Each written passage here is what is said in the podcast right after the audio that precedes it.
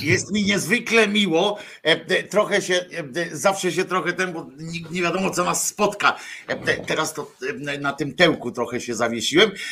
Jest mi niezwykle miło i przyjemnie widzieć się z Państwem i z Tobą, Piotrze. Ten oto jegomość to jest Piotr Szumlewicz, Lewica, taka dosyć agresywna, bo żądająca różnego tam zrównania różnych praw, i do tego akurat dzisiaj będziesz mi trochę też przydatny, bo będę miał pewne związane z tym koncepty. To jest też na twarzy już widać, że tłusty związkowy, poproszę was, ten, jak to się nazywa, tam nie pamiętam, ale są te tłuste koty, tak, bo to dzisiaj Dzień Kota, tłusty kot związkowy, związ, założyć, współzałożyciel, współprzewodniczący Związkowej Alternatywy, a ja się nazywam, a no i w środy zawsze o siedemnastej tutaj w Resecie Obywatelskim Czas na Związki.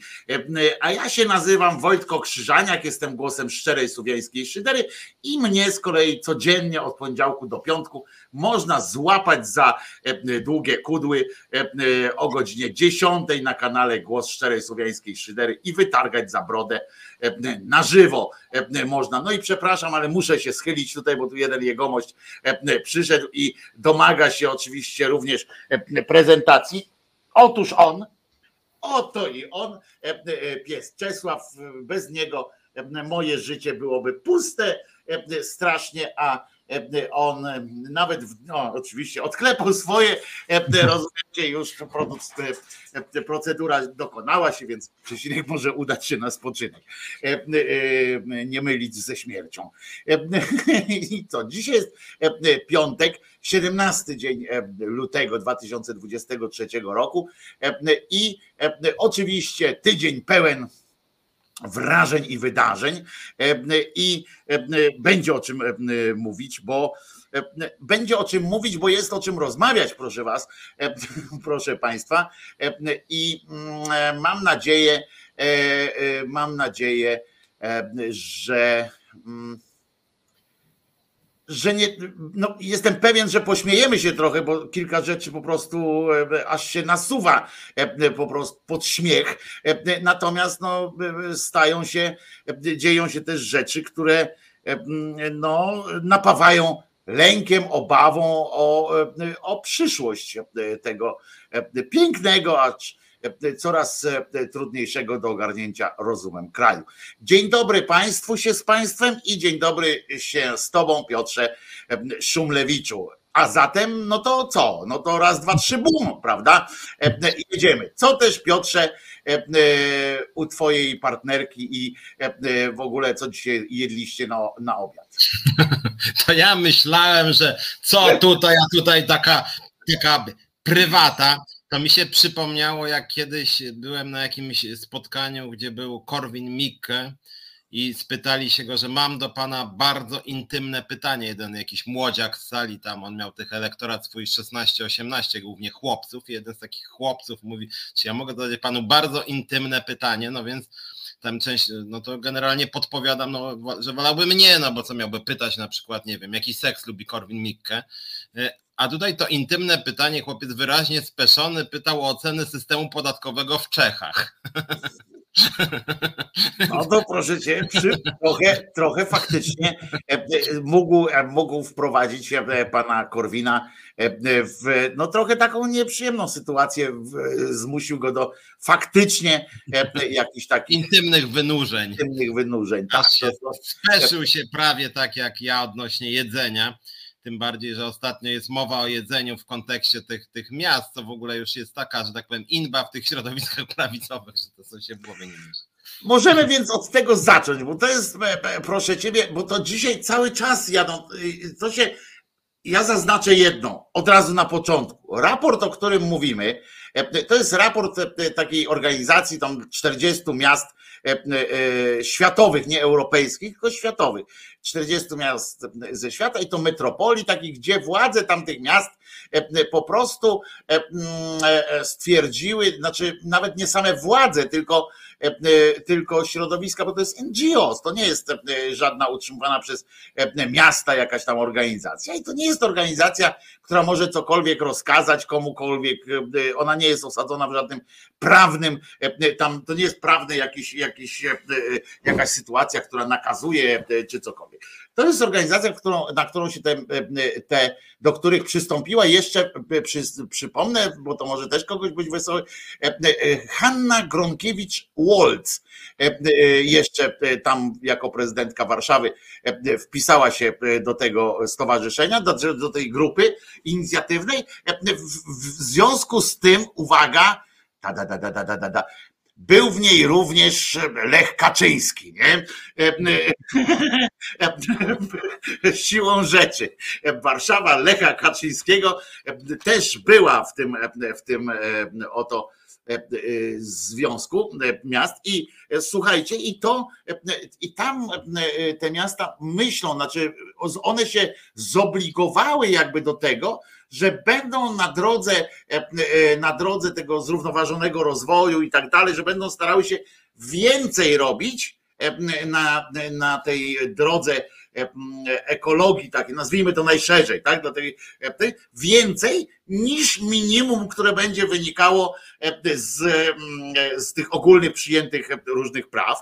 I w ramach tego jest taka grupa tam, które wymyślają różne rzeczy, które powinny być zrobione, jeżeli chcemy szybciej, bardziej szybko, najszybciej dochodzić do tych różnych rzeczy. Oni wymyślają i, te, i potem to jest elementem dyskusji. To nie jest element, to nie jest w ogóle żadne prawo, żadne tamte, tylko to jest element tam w, tym, w, tej, w, tej, w tej inicjatywie jest napisane, że gdyby warszawiacy jedli dwa kotlety mniej, to byłoby pół raza lepiej, na przykład. I to jest tak napisane po prostu. Nic więcej tam nie jest napisane, poza takimi właśnie radami. I teraz uwaga, ten raport, który teraz jest taką, stają się taką elementem inby, o której Piotrek właśnie wspomniał przed chwilą, że nam grożą, że spoty robią na temat tego, że Polacy badania robią różne, że warszawiacy mają dość Trzaskowskiego, kartki już były. Takie są artykuły. I ci posłowie wychodzą jeden za drugim i opowiadają, że on chce nam kołchoz zrobić w Warszawie i tak dalej, i tak dalej. To ten raport, uwaga, powstał cztery lata temu. To jest sytuacja sprzed czterech lat. Od czterech lat ten, ten program, bo jak go sprawdziłem właśnie, od czterech lat on nie był ruszany. On nie, to nie jest tak, że teraz ktoś jakiegoś upgrade'u dokonał, że ktoś tam dokona jakiejś dodatkowej analizy. Nie. Wiecie, o co chodzi? Dziennikarz z Dziennika Gazety Prawnej po prostu gdzieś się na to natknął. Nie wiem, potknął się o to, nie wiem, siedział w jakimś kiblu w Europie czy w jakimś innym mieście i zobaczył na ścianie taki plakacik, bo tam promowali to w jakiejś gazecie sprzed czterech lat po prostu, bo u fryzjera był, bo tam mniej więcej u fryzjerów, u fryzjerów zawsze leżą takie gazety sprzed pół roku, sprzed czterech lat, czterech. Może był w, na przykład u fryzjera, rozumiecie, w Tiranie i tam zobaczył taki blankiet sprzed czterech lat. Cztery lata temu powstał dokument doradczy, absolutnie doradczy i absolutnie taki ekspercki, który oblicza pewne, pewne rzeczy i sugeruje, że byłoby fajnie. Tak, każdy z nas i każda organizacja ma prawo zasugerować, tak, byłoby fajnie, gdyby, albo byłoby lepiej, gdyby.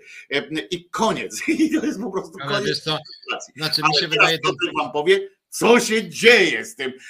Teraz gdzie zdążamy? Lewica, Lewica po prostu człowieka doprowadzi do, do na skraj, świerszczami go napcha i, i samochodów od, od, odmówi i tak dalej.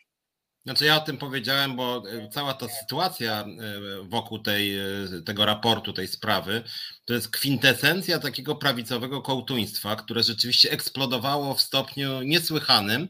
Pojawiało się, wiele też pojawiło się szczególnie na Twitterze tak zwanych coming outów, że jestem normalny, czyli jem schabowego, latam samolotem i, i mam samochód, którego używam.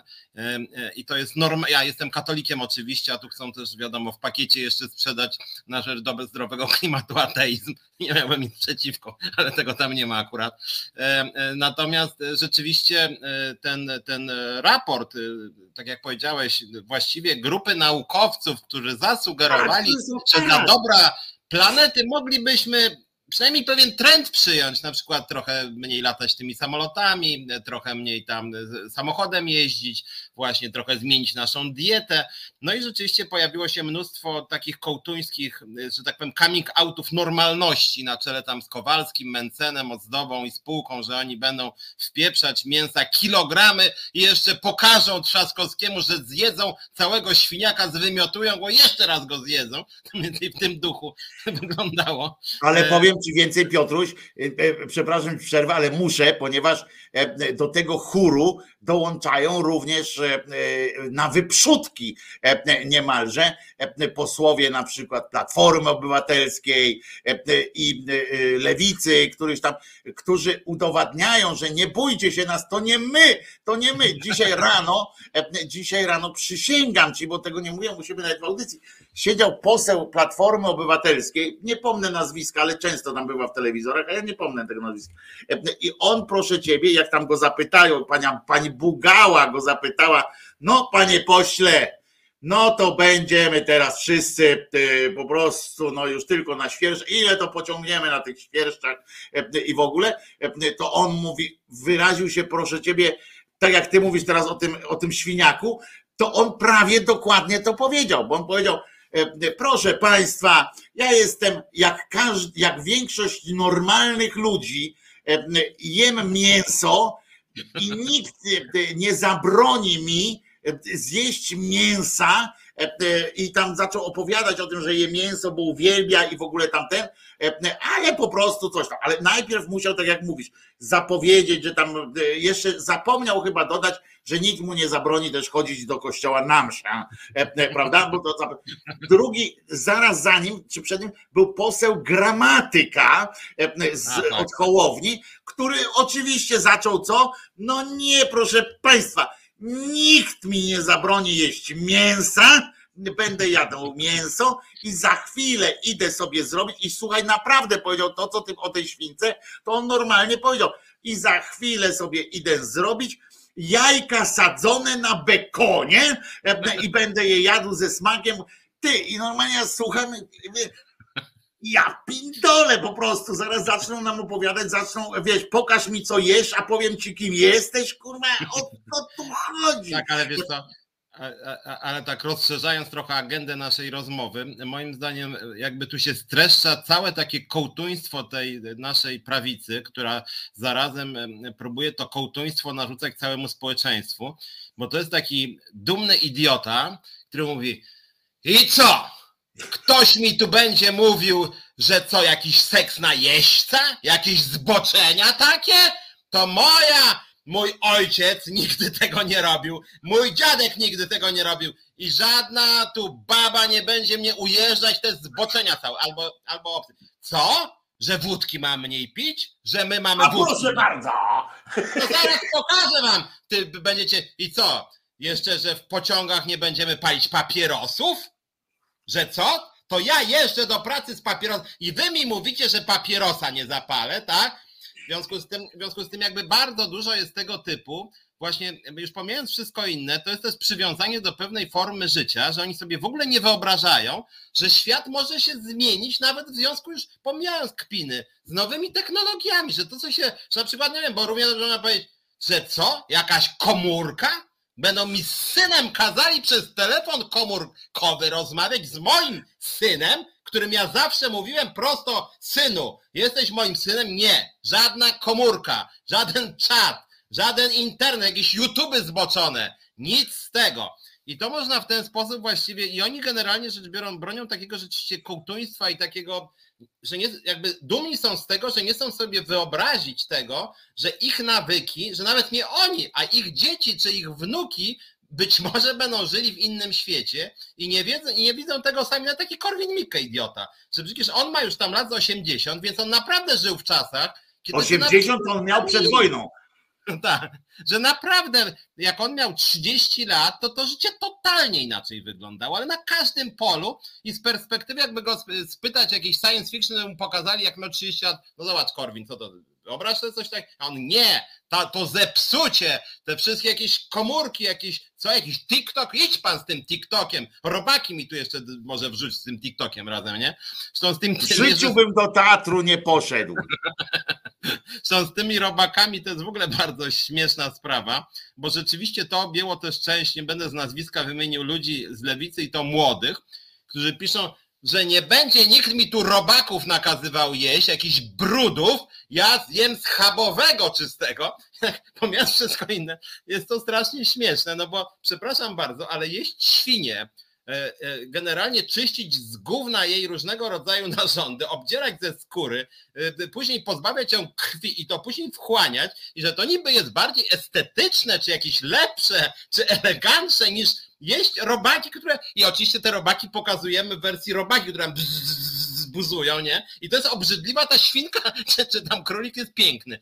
Już samo w sobie jest to tak zupełnie surrealistycznie absurdalne, że ja nie, bo ja tam ja nie mam zdania, że nigdy nie jadłem akurat robaków, tylko generalnie... Ja jadłem, bardzo smaczne są, naprawdę. Tak, ale jedzenie generalnie rzecz biorąc, nie tylko mięsa, ale to, co w ogóle my mamy obecnie w jedzeniu, te różnego rodzaju dodatki, których my w ogóle często tak naprawdę nie wiemy, co my jemy. Ja, ja też nie wiem, bo ja nie mam czasu, żeby patrzeć na szczegółowo, co jest w jakim produkcie, a to są bardzo różne rzeczy i część tych wszystkich ozdób i Kowalskich to by się sama pewnie przeraziła, jakby zobaczyli, co oni tak naprawdę jedzą. Więc to epatowanie, że ten robak jest taki przerażający w przeciwieństwie do wspaniałej tam, nie wiem, właśnie kury, świni, to jest rzeczywiście rzecz jakaś absurdalna zupełnie.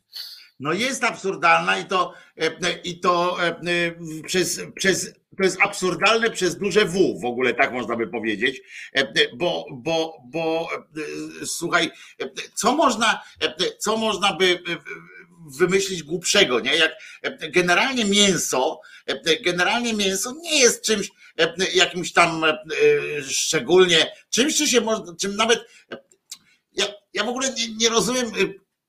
Co tak skaczemy w tym? Ja tak dziwnie się czuję. Zostawmy tam te okienka, nie bawmy się tym, bo, bo człowiek się skupić nie może na tym, co mówi. To jest coś w ogóle tak absurdalnego, nie? Żeby się kłócić, kto jest lepszy, bo co jem. Rozumiesz? I o ile jeszcze kiedyś tam jakby ktoś powiedział, ja jem lepszą szynkę, ja jem gorszą szynkę, no to wiadomo, ty masz lepsze podniebienie, ty masz tamte, ale generalnie tłuma, próba tłumaczenia, że jedno jedzenie jest bardziej, jest jakoś estetyczne bardziej od drugiego, to, to czy jakieś tam takie bardziej kulturalne od innego, no to to jest, ja wam powiem, ten poseł z tej, z tej bo to, że tam Kowalski będzie wpierdalał, że będzie żygał i, i jadł i, i żeby udowodnił, to, to przecież oczywiście to nikt z nas nie ma tu żadnych tam w żadnym z nas nie roi się nawet taka myśl, że, że on w życiu zrobi coś tam rozsądnie, tak? Że, że w związku z czym jakby no hura, nie? Ale to, że właśnie ci posłowie, którzy uważają, że na wszelki wypadek wy, wypada coś powiedzieć ludziom, że, że ja też jestem jednym z was, jem mięso jako i wy jecie. Rozumiesz? To, to jest żałosne, nie? Bo to czy Warchoł, czy inny tam Wójcik, to, no to wszystko można mi się pośmiać, tak? Na pusto, no i powiedzieć, to, no, niczego więcej się po was nie spodziewam, tak?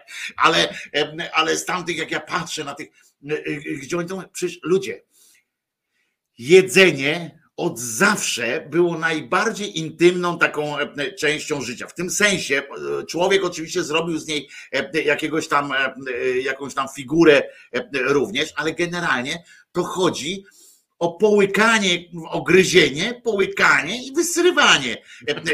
I koniec, nie? I po drodze tam oczywiście pobieranie z tego, z tego tych wszystkich ważnych elementów. I na przykład w ogóle sformułowanie lubię mięso i, i chwalenie się tym, co on zaraz zrobi, że on, że on pokro... jakby, ten, jakby ten poseł gramatyka miał powiedzieć coś takiego. i zaraz zrobię sobie dwa kurze zarodki z nienarodzone, dwie nienarodzone kurki lub kogutka i, i po, na pokrojonej w drobne plasterki wnętrzności, znaczy tym mięsie świni, części świnki, które zostały spreparowane tamten, zrobię sobie coś tam, tak? Do jedzenia. No ludzie, do, czym się tu chwalić, nie? Że, że, że, że koleżka padlinę je, żeby jeszcze ją cholera poszedł, faktycznie sam upolował, coś tam zrobił. To jest padlina, panie gramatyka.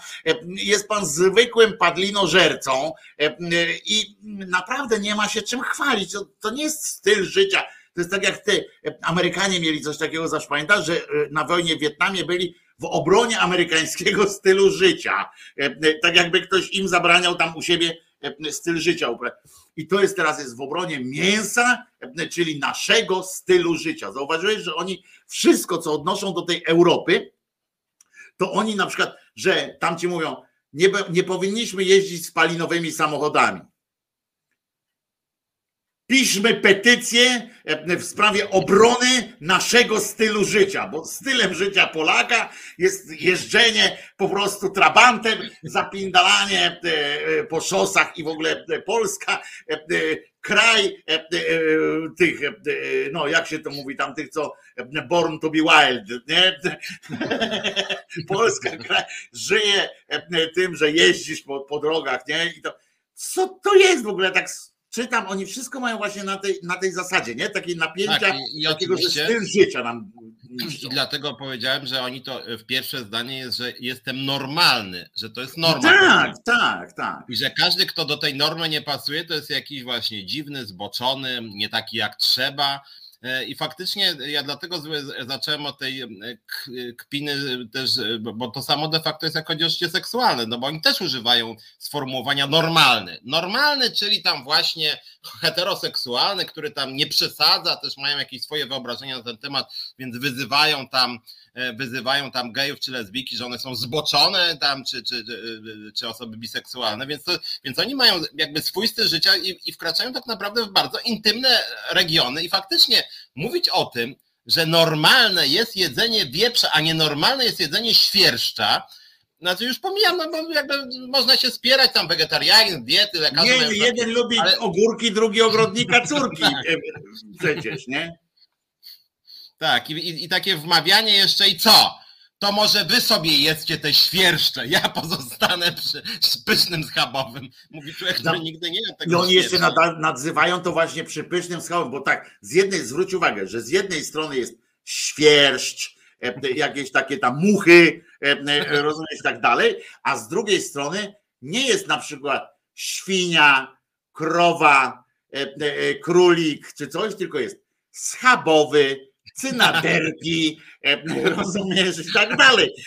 To tak jakby świerszcz nie miał na przykład tam oczu na przykład. Nie? Tak, skrzydła, skrzydła z żywej muchy wyrwany, kontrast schabowy pięknej panienki. Tak, i to jest, wiesz, poza tym najlepsze są te, że oni, jeden taki mówi, że, że tam jakieś owady, to przecież się żywią tym, no tym, co tam odpadnie, wiesz, jedne tam odchodami, inne tam, akurat świerszcze nie, ale, ale oni tam nie wnikają, ale, ale generalnie, to ja, ja trzeba by powiedzieć, jakby pokazać takiemu, takiemu jednemu z drugim, co źle świnia, nie? To, to ciekawe, czy, czy on też by był dalej taki prędki. Poza tym, poza tym, no chcę, no jak, jak jakby to nie zabrzmiało, jak oni tam o tym schabowym się tak roz, rozskliwiają, no to wiesz, no ich własny Bóg powiedział, że to jest fuj, no, że to jest nieczysta akurat ta świnia.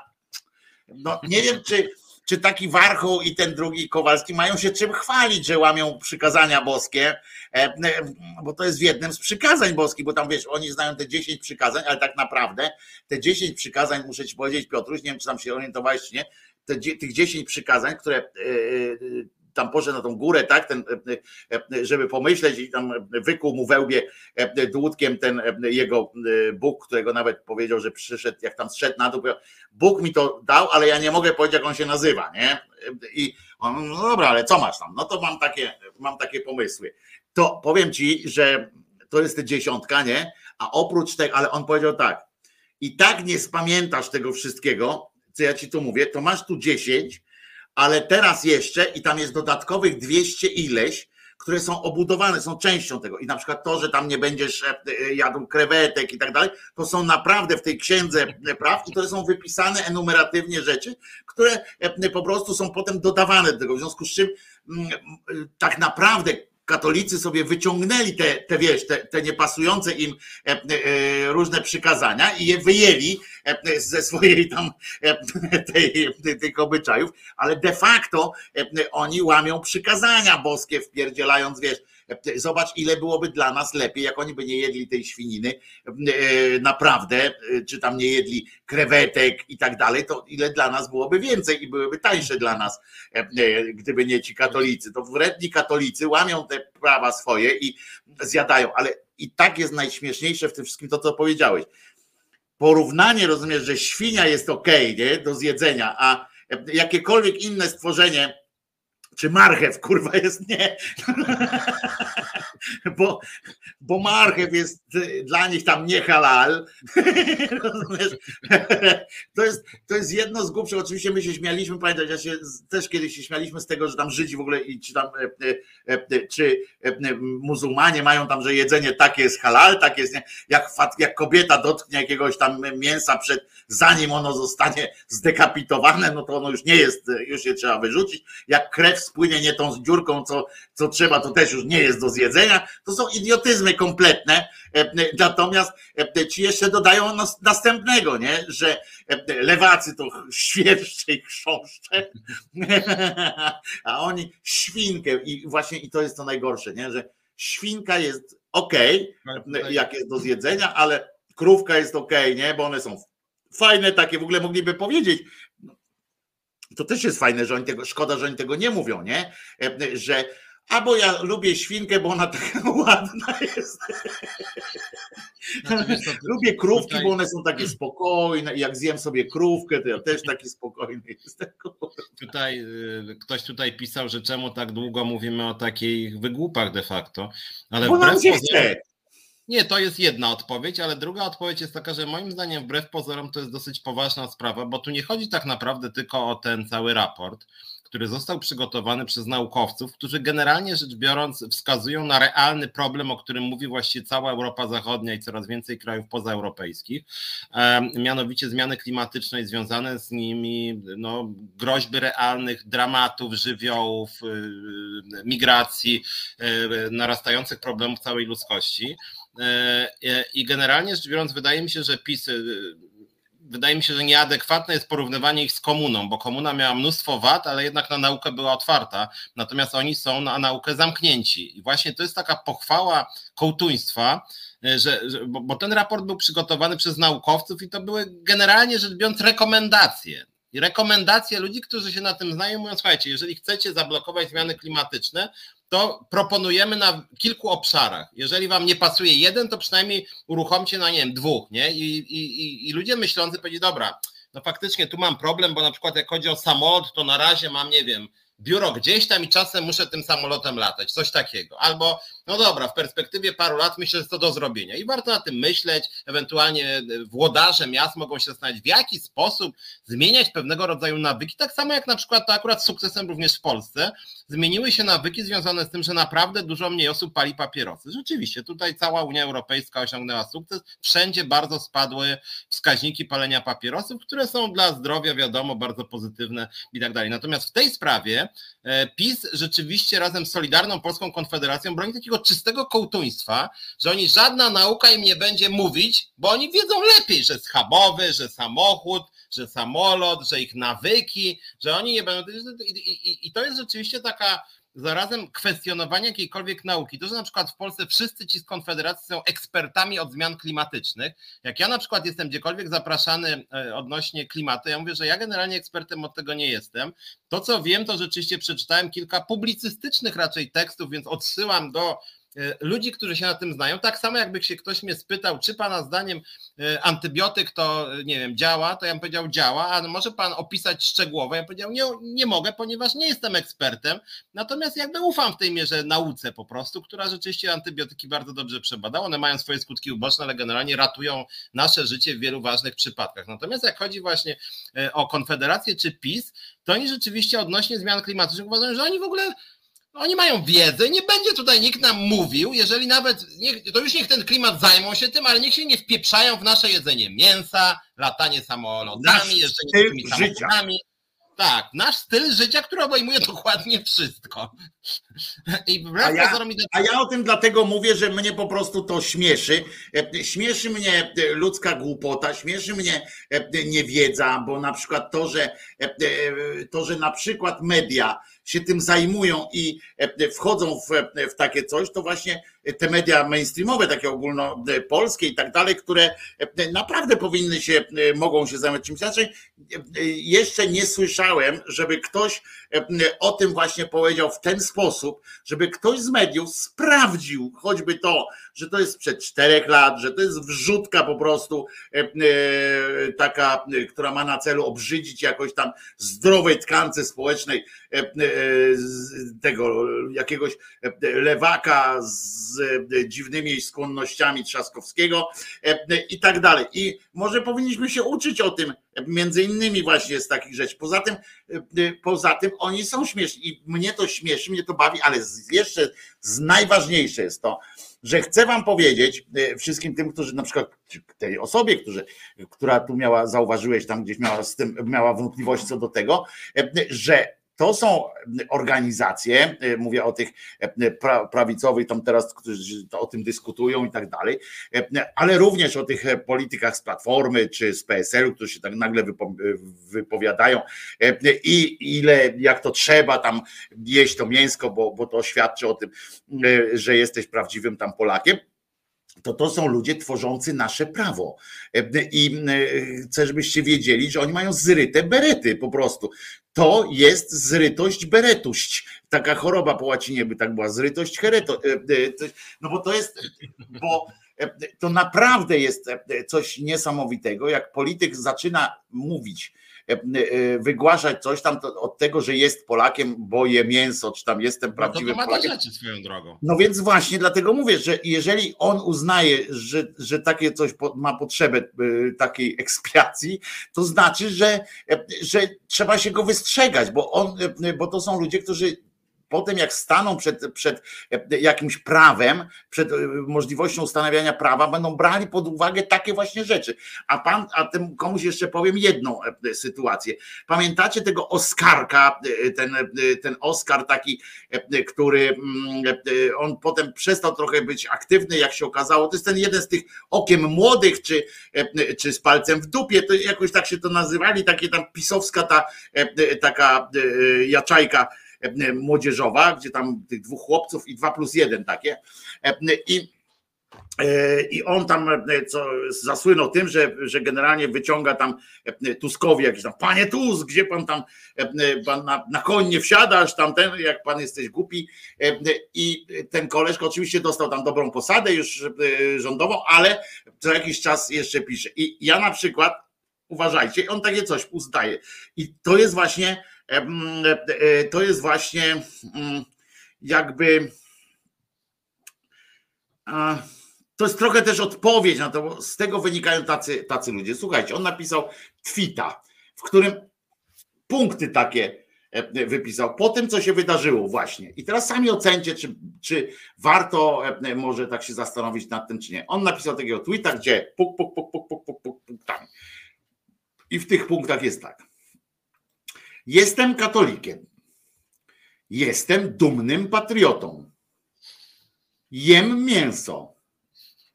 Jeżdżę autem. Nie popieram euro ani cyfrowej waluty. Nie popieram ekoideologii E T S dwa na transport i budownictwo. Nie popieram superpaństwa i targowicy z P O. Nie dla plan Trzaskowskiego, Trzaskowski. Proszę o retweet. No i co? I, i, no i co? Ja się pytam co? Naprawdę. Koleś powiedział, najlepiej to mu odpowiedziała pani Hanna Gronkiewicz-Waltz. Nomen omen. Starzy ludzie też potrafią w internety, bo ona mu odpowiedziała najlepiej, bo on tak wypisał, a ona na to, no i co z tego? No bo tak najprostsze jest, najprostsze jest odpowiedź, jak, jak ktoś takie wy, wy, wypunktowuje, tak że jestem patriotą, jest, on jest dumnym patriotą, bo jest różnica teraz jeszcze między patriotą a dumnym patriotą. To jest, to jest ale naprawdę, wiecie, my się tak śmiałem, ale ten koleś, to, są, to, są, to jest wytwór właśnie takich, takich ludzi, którzy, którzy cisną w łeb takie rzeczy. I tak, to jest wytwór. I ten człowiek, pamiętajcie, że to tacy ludzie potem pójdą do władzy, nie ci, którzy myślą normalnie, nie? Ale co więcej, on już pewnie będzie na jakichś listach wyborczych, nie wiadomo czy na biorącym, ale już mu tam coś dadzą. Już dostał przecież pracę, tak jak powiedziałeś, w instytucji państwowej. Więc to rzeczywiście nam się to wydaje śmieszne, bo to jest śmieszne, ale to jest właśnie to, co powiedziałem o PiSie, że oni mają taką pochwałę Kołtuna, której no jednak jakby... No przecież czego to był opis? Nie? To przed chwilą czego to był opis? No jakbyś tak stworzył, zlepił z tego człowieka, no to ktoś z tego wyjdzie. Homopisioryzm tak, jakiś tam, czy coś, nie? Swoją drogą jeszcze właśnie na drugi raz to jeszcze jak będzie dyskusja, czy jesteś małżami homoseksualnymi? I ten gramatyka powie, proszę pana, ja mam żonę, ja z nią regularnie uprawiam seks, może panu pokażę tu filmik, masz pan, było dwadzieścia sześć sekund. Ja mam dziecko, bardzo Halinka, powiedz, tatuś, dziecko moje, dziecko, proszę pana, więc weź, proszę mi tu nie insynuować żadnych małżeństw homoseksualnych, proszę pana. Ja, ja po prostu jak to, każdy oni... porządny człowiek, żono Jadwigo, nie, ona przychodzi, on... Jeb ją w pysk, tak. Ja swoją żonę traktuję jak prawdziwy Polak. Proszę mi tutaj nie, nie imputować, że jestem jakimś tam ten, nie? Bo ja kurwa okulary potrafię też kurwa zdjąć. Na serio, to niestety to jest kurwa, masz rację, no. Tak, że, zaraz nas, się tak zacznie, nie? Pokażą, zaczną pokazywać fiuty, nie? Że są nieobrzezani. E, e, e, ten. Poważnie. To, I to my się tak śmiejemy trochę, my tam, ten, ale to jest, wieś, e, to jest, e, e, to jest po prostu no, dramatyczna sytuacja tak naprawdę. Nie? Tak, bo, to jest, tak. Bo to się dzieje. Rozumiecie, my się z tego śmiejemy, ale to się dzieje, drodzy ludzie. E, przecież nie wiem, czy śledziłeś e, Ordo Iuris. Zrobili konferencję w tym tygodniu, mieli konferencję, podczas której i to też, słuchaj, i to się wiąże, ten produkowany przez nich kołtun, o którym ty mówisz, wiąże się z tym, Piotrze, co się odbywało, na przykład jak ogłosiła, wiesz, że niestety Ordo Iuris jest takim prawnym, intelektualnym zapleczem tej władzy, tak? Niestety cała masa ich projektów, ich pomysłów, ich sugestii zostaje, przechodzi tam do prawa. Oni, rozumiesz, zgłosili teraz prawo, które z jednej strony, obiek, oni mówią o obiektywnym źle, na przykład obiektywnym, moralnym tym, że teraz człowiek będzie mógł, na przykład aptekarz będzie mógł odmówić tam tej współpracy z, z klientem w momencie, kiedy, uwaga, uzna, że coś jest obiektywnie, jego zdaniem obiektywnie, moralnie niedopuszczalne. Wiesz, to znaczy, że coś jest obiektywnie twoim zdaniem niedopuszczalne moralnie. To jest, to jest, to jest po prostu definicja subiektywizmu, tak? Jak, jak uznajesz coś obiektywnie moralnie. No ale on tak napisał. I teraz tak, to do tego dorzucili maturę z religii, na razie w tym pionie nieobowiązkowym, ale maturę z, z religii, motywując to w ogóle absurdalnym tym, że będzie można bardziej dzieci tam przystosowywać i, i że dzieci będą się przystosowywać do uczelni, rozumiesz, wyższych. Potem uważaj teraz, zmianę, zmiana, i to ma być też ustawą zrobione, zmiana statusu szpitalnego, jak się nazywa ten, co chodzi taki po gdzieś tam, kapelan, kapelana szpitalnego, wpisanie go, uważaj teraz, nie masz tam nic do picia w rękach, tak? Nie ma, nie ma. Bo chodzi o to, że oni chcą go wpisać w poczet pracowników ekipy medycznej. Rozumiesz? On będzie wpisany, dzięki czemu, co nawet nie ukrywają, dzięki czemu będzie można, będzie można domagać się i tak dalej dofinansowania tego gościa, że szpital będzie musiał opłacić jego możliwości tam te, wiesz, pracy, płacić za szkolenia, szkolenia, które mają go do tej pracy duszpasterskiej bardziej przygotować i tak dalej. Rozumiesz, teraz szpital będzie miał pracownika etatowego, etatowy, naukowy, ten medyczny etat będzie zajmował kapelan. Nie macie swojego kapelana? Nie, kurwa, rynek kapelanów na, na tym będzie. To jest następne i to ludzie, naprawdę to się dzieje i my rozmawiamy, wiecie, o tym mięsie i tak dalej, ale to jest wszystko, wszystko jest wiąże się ze sobą, bo na końcu z tego jeszcze wychodzi, że chcą, obliczyli, że państwo jest winne Kościołowi trzy miliardy siedemset milionów i musi je oddać. Rozumiesz, musi je oddać i mało tego, obliczyli, że to można, trzeba oddać, ale do tego jeszcze w międzyczasie potem liczyć, ile państwo okradało Kościół przez cały czas od pięćdziesiątego pierwszego roku, to trzeba obliczyć, potem drugą ratą to, to również wnieść. Stary, i to są rzeczy, o których my się możemy tutaj żartować, ale, ale one niestety prawdopodobnie, jeżeli PiS jakoś tam przetrwa, tak, w sensie, że zostanie u władzy, to one będą wprowadzane. Kościół wie po, po prostu, że to jest ostatni czas, że, że coraz mniej ludzi ich popiera. I jeżeli oni teraz, oni wolą teraz, oni chcą zlikwidować ten fundusz kościelny. O, Bella, cześć Bella. Oni chcą zlikwidować fundusz kościelny po prostu, dlatego, żeby, żeby wziąć pieniądze, bo oni wiedzą, że za chwilę nie będą już dostawali pieniędzy, żeby wziąć pieniądze, dopóki jeszcze coś tam jest i od tej władzy. Rozumiesz, chcą te trzy miliardy siedemset wziąć, zabrać i uciec stamtąd.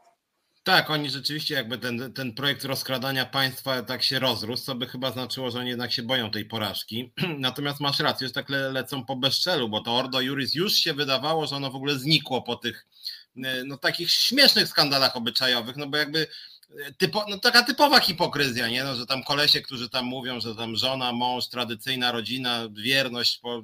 No tak, to oni są łapani po tych gejowskich klubach wszystkich. Tak, wszyscy, a mimo to oni, znaczy zgodnie z tym, co też PiS robi, nie? Że tam, tak jak rozmawialiśmy tydzień czy dwa tygodnie temu, że tam Czarnek rozdaje willę, no i przychodzi tam jakiś poseł opozycji czy dziennikarz i mówi, panie, rozdałeś pan willę? On mówi, no i rozdałem, no i, no i co w związku z tym? I tak samo I Tak. I Ordo Iuris, no dobra, ale żeście mówili tam o zakazie rozwodów, a sami to jakby troszkę inaczej. No może i troszkę inaczej, ale dla was mamy co innego. No. A poza tym już żeśmy ich wykleli tamtych. Tak, nie? Tak, dokładnie. W związku z tym i, i, i najgorsze jest to, to jest niestety ta... prawda.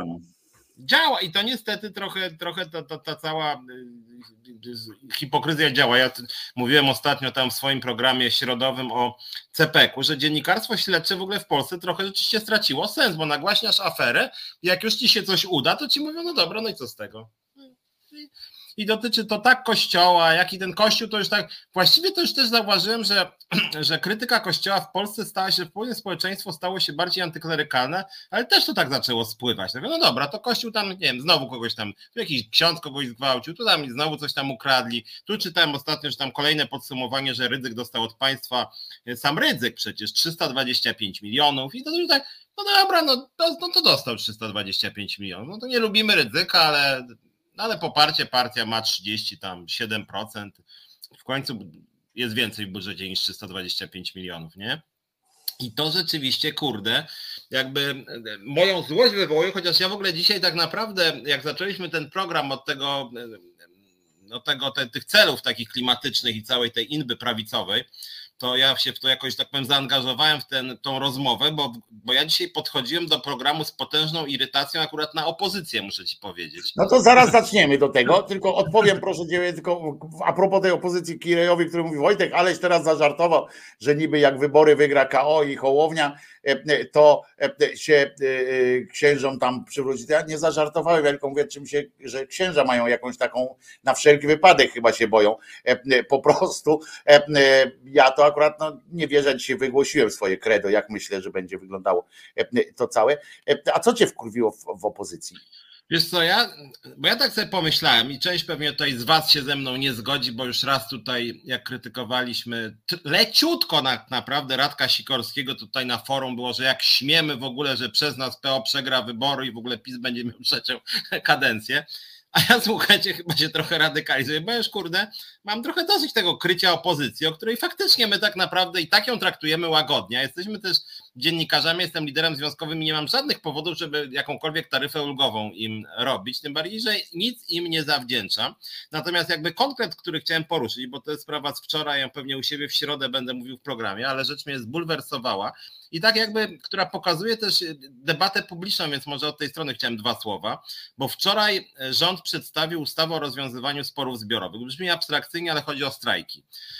I jakby w całość jest umoczona opozycja i tak zwane etosowe media opozycyjne, łącznie z T V N-em, dlatego że wczoraj rano na Onecie, zresztą w wersji premium, ukazał się tekst o tej nowej ustawie. Ja nie miałem tej ustawy, ale udało mi się, bo jeden, jeden tekst jest darmo. Ja akurat w komórce ten jeden i przeczytałem ten artykuł, że tylko myśmy dotarli do ustawy, no i czytam, że w ogóle to jest zmiana korzystna dla związków. No i tam jakiś eks Łukasz Guza chyba, który się zajmuje rynkiem pracy, brzmi kompetentnie, ale myślę, zaraz, korzystne dla związków, tak czytam ten jego tekst.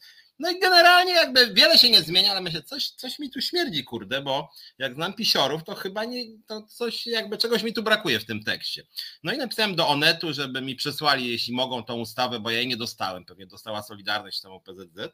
No i o godzinie osiemnastej ustawa się ukazała na stronie Centrum Legislacyjnego Rządu i ja ją sobie otworzyłem. A tam się okazało, że to jest kurde jedna z najbardziej zamordystycznych ustaw, jakie w ogóle weszły, która delegalizuje strajki małych związków zawodowych i w ogóle je de facto delegalizuje. Moim zdaniem oni się nami inspirują trochę w zusie, bo myśmy tam grozili strajkiem i rzeczywiście e, zmuszają mniejsze związki. Jakby nie chcę rozbudować tematu, powiem to w środę, ale generalnie chodzi o to, że każdy mniejszy związek musi się pytać największego, czy wolno mu protestować i bez tego zgody tego dużego nie może nie tylko strajkować. Jeszcze raz. Że małe związki nie mogą strajkować bez zgody dużych i w ogóle nie mogą nawet się spierać z pracodawcą. Taka, to, to jest w ustawie, literalnie napisane. Znaczy i, i to wręcz rząd jakby tłumaczony jest dlaczego, a, a wyjaśnienie jest takie, że za dużo było sporów i, i, i to nie służy dialogowi. No więc generalnie... No bo, że, że ludzie się awanturują, tak? To jest tak, niezdrowe. Jest, jest, jest to generalnie rzecz biorąc delegalizacja, można powiedzieć, strajków pracowniczych, związków, które jak to w ustawie jest niereprezentatywne są, czyli takie, no które na przykład jak my w zusie, ale to dotyczy wielu związków i co ciekawe, nie wszędzie też Solidarność czy O P Z Z są reprezentatywne, ale generalnie chodzi o nieduże bojowe związki, takie jak my czy Inicjatywa Pracownicza, które lubią na przykład czasem zagrozić strajkiem, nawet zagrozić. I pierwszy punkt ustawy jest taki, że strajk jest zakazany przez te organizacje, że one w ogóle nie mogą robić referendum strajkowych, nie mogą strajkować, nie mogą w ogóle wchodzić w spory zbiorowe, są w ogóle z tego wyłączone, muszą pytać o zdanie tych dużych, a jeżeli one ogłoszą strajk, to, to grozi karą ograniczenia wolności.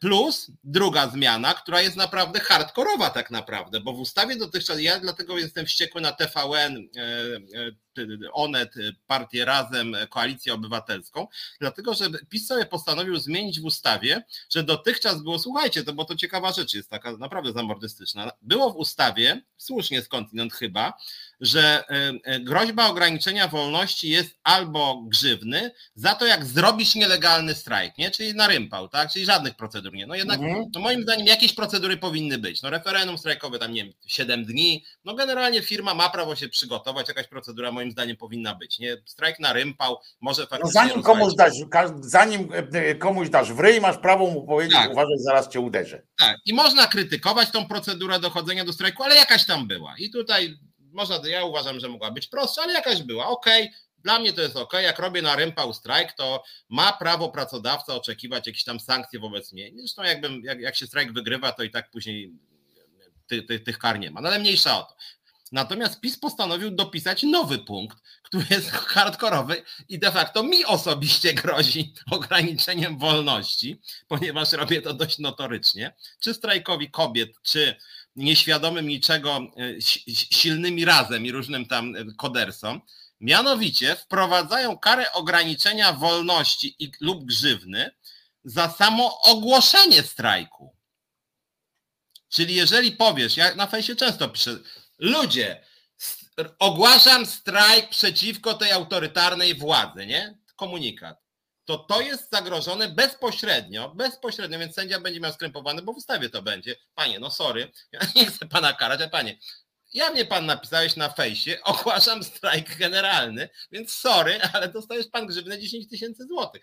I ja napisałem o tym do wszystkich posłów, do mediów, Onet to przeczytał i w ogóle jakby uznał, że to te dwie rzeczy, które wymienię, to jakiś drobiazg jest w ogóle, po czym oglądam T V N, gdzie nic o tym nie ma, natomiast od rana na pasku leci, że ograniczenie praw człowieka, praw obywatelskich, zamach pisiorski, to jest to, że pięć pierwszych kanałów to będzie T V P, a T V N będzie na szóstym. I sondaż zamówili, że sześćdziesiąt osiem procent Polaków. I okej, okay, no żeby było jasne, uważam też, że no to, że pięć pierwszych kanałów tam to... To jest złe i głupie, tak, ale głupie.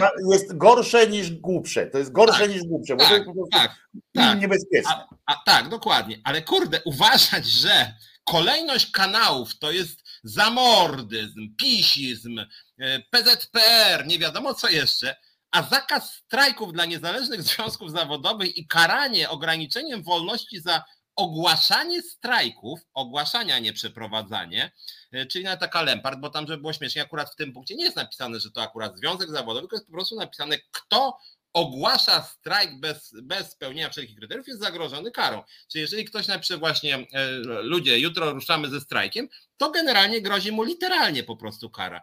I mówię, nawet na tym Twitterze do Lewicy, do Koalicji Obywatelskiej, do P S L u, do Partii Razem, wszyscy mają na to wyrąbane zupełnie, bo uważają, że są ważniejsze sprawy tak zwane. I, i, i, i dlatego jestem tak sobie myślę, że kurde, cała ta opozycja i te media, że wszystko to tak naprawdę mają to w nosie, bo mają jakieś tam interesy. Przy okazji tą ustawę w jakiejś mierze poparła prawdopodobnie, bo to czytałem tam nawet na stronie rządowej, że tam były dialog z partnerami społecznymi, czyli Solidarnością, O P Z Z em, które to przyklepały, bo one mają w nosie strajki, bo one strajkować po prostu nie zamierzają. I, i, i w ogóle ich to nie dotyczy, a przy okazji są duże w związku z tym, w związku z tym mogą wykosić konkurencję, ale to jest tak brutalne złamanie podstaw praworządności, nawet jak ktoś jest liberałem, nawet Konfederacja powinna być przeciwko tej ustawie, no bo jakby nie było, jest to no bezpośrednie zagro- jakby uderzenie w prawa obywatelskie. I jak mówię, milczą ci posłowie, milczy ta Lewica, milczy ten Tusk, milczy ten T V N, tam jakieś inne media, sobie myślę, kurde, ludzie. Ja ci powiem tak, Piotruś, że po pierwsze, chwilę, ja wolę, jak chwilę oni się by zastanowili, gdybym im wierzył oczywiście, ja najpierw zaczynam tak mówić, jakbym im wierzył, więc wolałbym, żeby się faktycznie chwilę zastanowili, żeby nie poszli impulsem tak, że ja pindolę, znowu jakiś projekt, który jest z dupy wyjęty i tak dalej, nie? A potem odszczekiwali, tak jak ci, co węgiel palili od góry tym palnikiem, nie? I powiedzieli, o nie zapala się, o nie zapala się, rozumiesz? I zrobili ten, a potem się okazało, że po prostu nie potrafił zapalić. Ale na przykład, ale chodzi mi o to, że, więc tutaj jakby tak można... Nie, nie przesądzam, może w poniedziałek czy tam wtorek, bo to jest... Na no więc dlatego mówię, jeżeli ten, gorzej jest, że ja, więc mówię, jakby w poniedziałek się pojawi, to będzie w porządku, nie? Że, że okej, okay. Ale gorzej tak jest, jest to, że niestety media, których niestety coraz mniej szanuję, są uwikłane w ten spór. One są częścią tego sporu. Dobrze wiesz, jako, jako że w T V N macie akurat swoją komórkę, z tego co wiem, związkowej alternatywy, że w Agorze są związki, które dwa związki, które nie, nie są w najlepszych układach z zarządami, tak? W sensie, bo tam cały czas trwa spór pracowniczy. W, w, w, pewnie w tym, w Onecie, czy tam w tym Axlu Springerze był jakieś, pamiętam, że był jakaś, jakiś kłopot z założeniem związku zawodowego w ogóle i była jakaś straszna afera o to, w związku z czym jakby, wiesz, no jak oni powiedzą teraz, mieliby poprzeć coś tam, czy um, oczywiście mówimy o tym, że a to też warto jest przypomnieć sobie, że ludzie czasami, i to ty jako lider związkowy też pewnie e, e, zwróciłeś na to uwagę, że ludzie identyfikują się często ze swoimi firmami, prawda? I na przykład ci dziennikarze, to jest też zaskakujące, to może być dla wielu, ale na przykład ci dziennikarze z T V N-u, te pierwsze, pierwszoplanowe twarze i tak dalej, oni już nie są pracownikami tej stacji. Oni są przedstawicielami, oni są, oni myślą, oni się utożsamili z tą, z tą stacją. Oni tam zarabiają kupę szmalu, ale też się utożsamili, są jacyś taką twarzami tej, tej, tej stacji i oni, to samo co często się dzieje z, z dziennikarzami w różnych innych mediach, i oni nie są tam od tego, żeby właśnie mówić, wspierać tam związki zawodowe czy coś takiego. Niestety oni są bliżej zarządu niż, nie, niż, ja wiem, niż pracowników. Bo, bo mi chodzi trochę o inny aspekt, bo ja na przykład jak, jak, jak, jak PiS tam zaatakował T V N, to ja byłem na demonstracji w obronie T V N-u, chociaż jakby nie jestem fanem T V N-u, oni ani mnie nie zapraszają, ani nie promują naszych treści, w związku z tym no można powiedzieć, że właściwie co ja się będę pchała, się pchałem, bo uważam, że to jest niszczenie praworządności. Tak samo bronię pana Juszczyszyna, bo moim zdaniem to jest brutalny atak na prawa też pracownicze, bo on przed sądami pracy walczył o swoje, pan Żurek. Ja wszędzie w ogóle piszę, że popieram pana Żurka.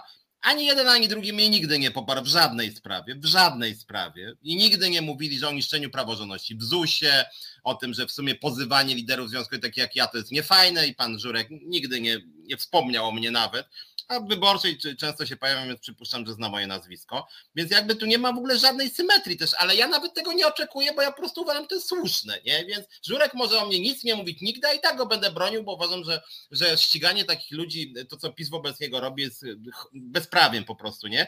Ale, ale to, że właśnie te, te T V N-y mówią tyle o tej praworządności i mi chodzi o to, że nawet można nie lubić związków zawodowych. Ja okej, okay, jakby każdy ma prawo do swoich poglądów, tylko w tym wypadku, jeżeli wchodzi, chcą przeforsować przepisy, gdzie wybierają sobie związki, które, które są dla nich groźne, po prostu i chcą im przywalić. Nawet jak ktoś powiedział, dobra, moim zdaniem to te związki w ogóle trzeba w Polsce osłabić, ma prawo człowiek tak uważać, bo to są, nie wiem, wichrzyciele i kto tam jeszcze, ale w takim razie zróbmy to prawidłowo, proceduralnie, a nie, że sobie napiszemy ustawę po to, żeby skasować kilka związków niezależnych od władzy i jeszcze będziemy karać za samo ogłoszenie strajków przez, no nie wiem, że ktoś na fejsie napisze i, i, i właśnie taki, nawet, ta, nawet taki jakiś Mentzen, czy jakiś taki tam, nie wiem, Tusk, Berkowicz, jakiś idiota Braun, nawet oni powinni powiedzieć, dobra, no my jesteśmy zamordystami, ale to jest jakaś od czapy, panie, ustawa. No co, co to w ogóle, żeby karać człowieka za to, że, że, że gdzieś sobie napisze, że on ogłasza, słuchajcie, zróbmy strajk przeciwko władzy. No to jest przecież,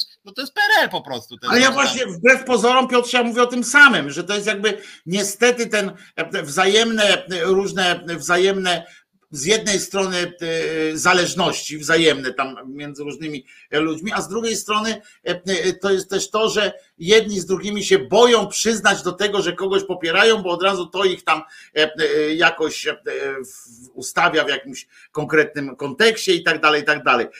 A ja uważam, że ja się zgadzam ze sobą, uważając, że te media niestety są uwikłane same ze sobą i dlatego cię, nie, i dlatego cię nie, nie propsują, dlatego się nie zastanawiają nad taką ustawą właśnie o tych związkach zawodowych, a, a jak się zastanowią, to i tak będziesz tego żałował, bo, bo stwierdzą, że faktycznie, bo im też by było na rękę, pamiętaj, że żeby duży był lepszy, to T V N-owi jest na rękę, żeby tak było, żebyś ty tam nie podskakiwał, żebyś ty musiał się dogadać z, wiesz, z O P Z Z-em na przykład, że, że możecie coś robić. To jest absurd po prostu. To nie jest rynek. Ja wiem, że przeciwko czemu to jest i to gdzieś tam leży u podstaw jakaś tam słuszna koncepcja, tak, że, że jak będzie sześćset związków zawodowych, jak w telewizji publicznej, prawda, jest sześćset związków zawodowych przy pięciuset pracowników, na każdych pięciuset pracowników przypada sześćset związków zawodowych, prawda, no to jest absurd oczywiście i nad tym by trzeba jakoś tam coś... Nie, że, tylko, że ci przerwę, że, że, że ja się z tym zgadzam, tylko to jest jakby inna ustawa, dlatego że... To... Dlatego mówię, że to trzeba by inaczej, to dotyczy czegoś innego, to dotyczy...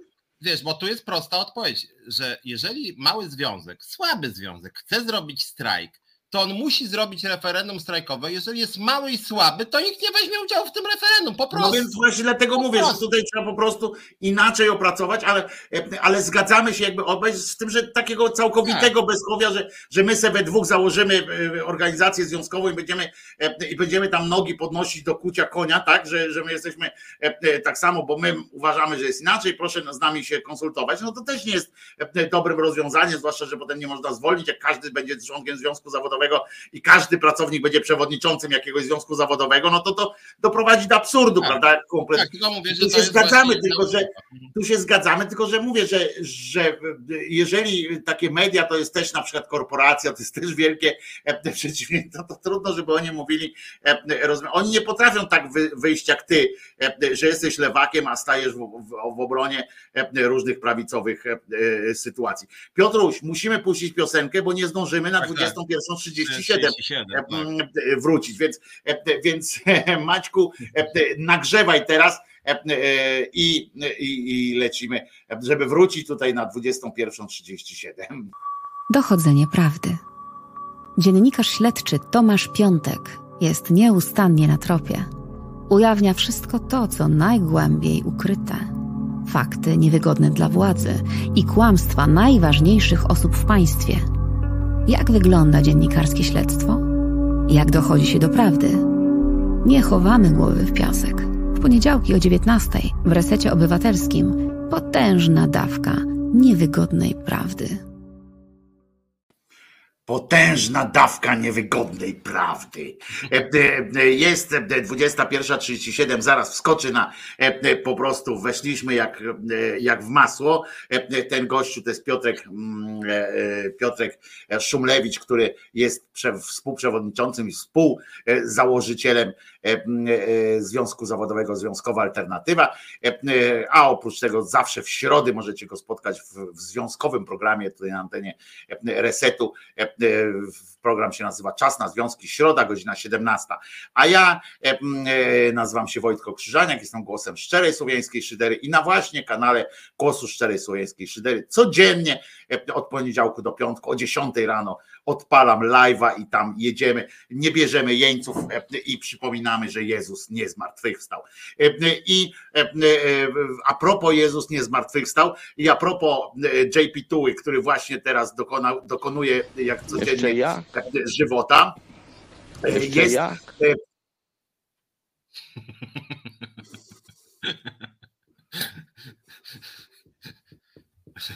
To, to się dziwnego zadziało.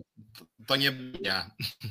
No wiem, ale właśnie dlatego się pytam, czy mogę. I dokonują, dokonuje żywota. Chciałem ci przypomnieć, nie wiem, czy zwróciłeś uwagę, że Adam Michnik udzielił Dominice Wielowiejskiej wywiadu, który moim zdaniem powinien przejść do historii, bo znaczy w kilku, w kilku tych, w kilku, na kilku poziomach powinien przejść do historii, bo pierwsze powinien go stąd zdjąć z tam strony, powinien przejść na jakiś w ogóle do historii, w sensie, że go nie było nigdy jakiegoś takiej, ale to pierwsze, a po drugie to jest jakiś tak horrendalny pokaz obłudy i, i takiego okłamywania samego siebie i, i no ale na, głównie obłudy jednak, że się w pale nie mieści.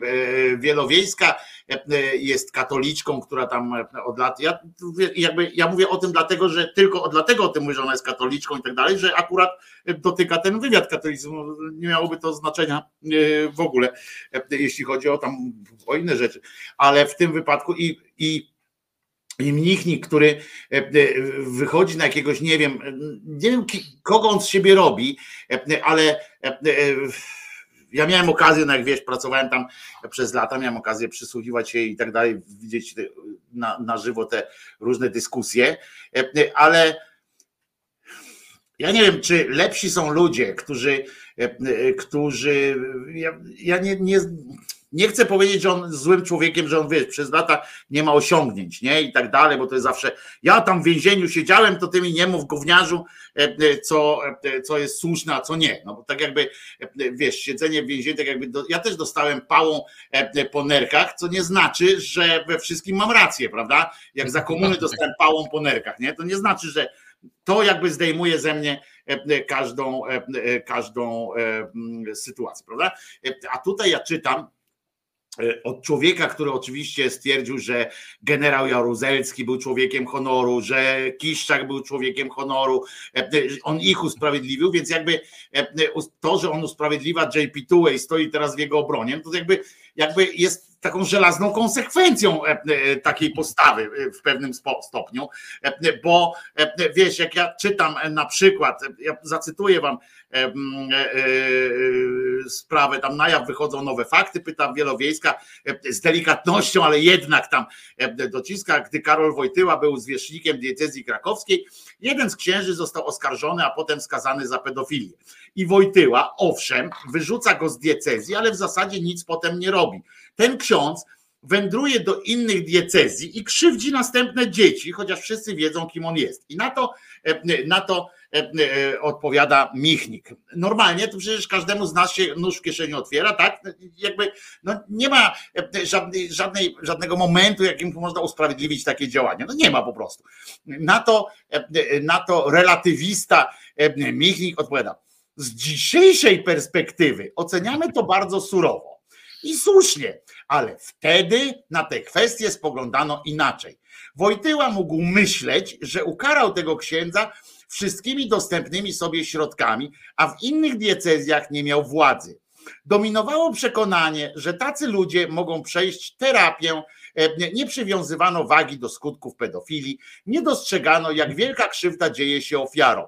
Inna była świadomość społeczna i od tego historycznego kontekstu nie można uciekać. Mówi Adam Michnik, rozumiecie, co, co już samo to powinno faktycznie wyrzucać tego człowieka poza nawias poważnej debaty. I mówię całkiem poważnie, ja wiem, co to oznacza takie stwierdzenie, bo generalnie nikogoś nie powinno wyrzucać z debaty tam i tak dalej, i tak dalej. Ale to są, to jest zdanie, które, które ze mnie z kolei zdejmuje jakąkolwiek potrzebę czucia empatii do, do niego albo zrozumienia.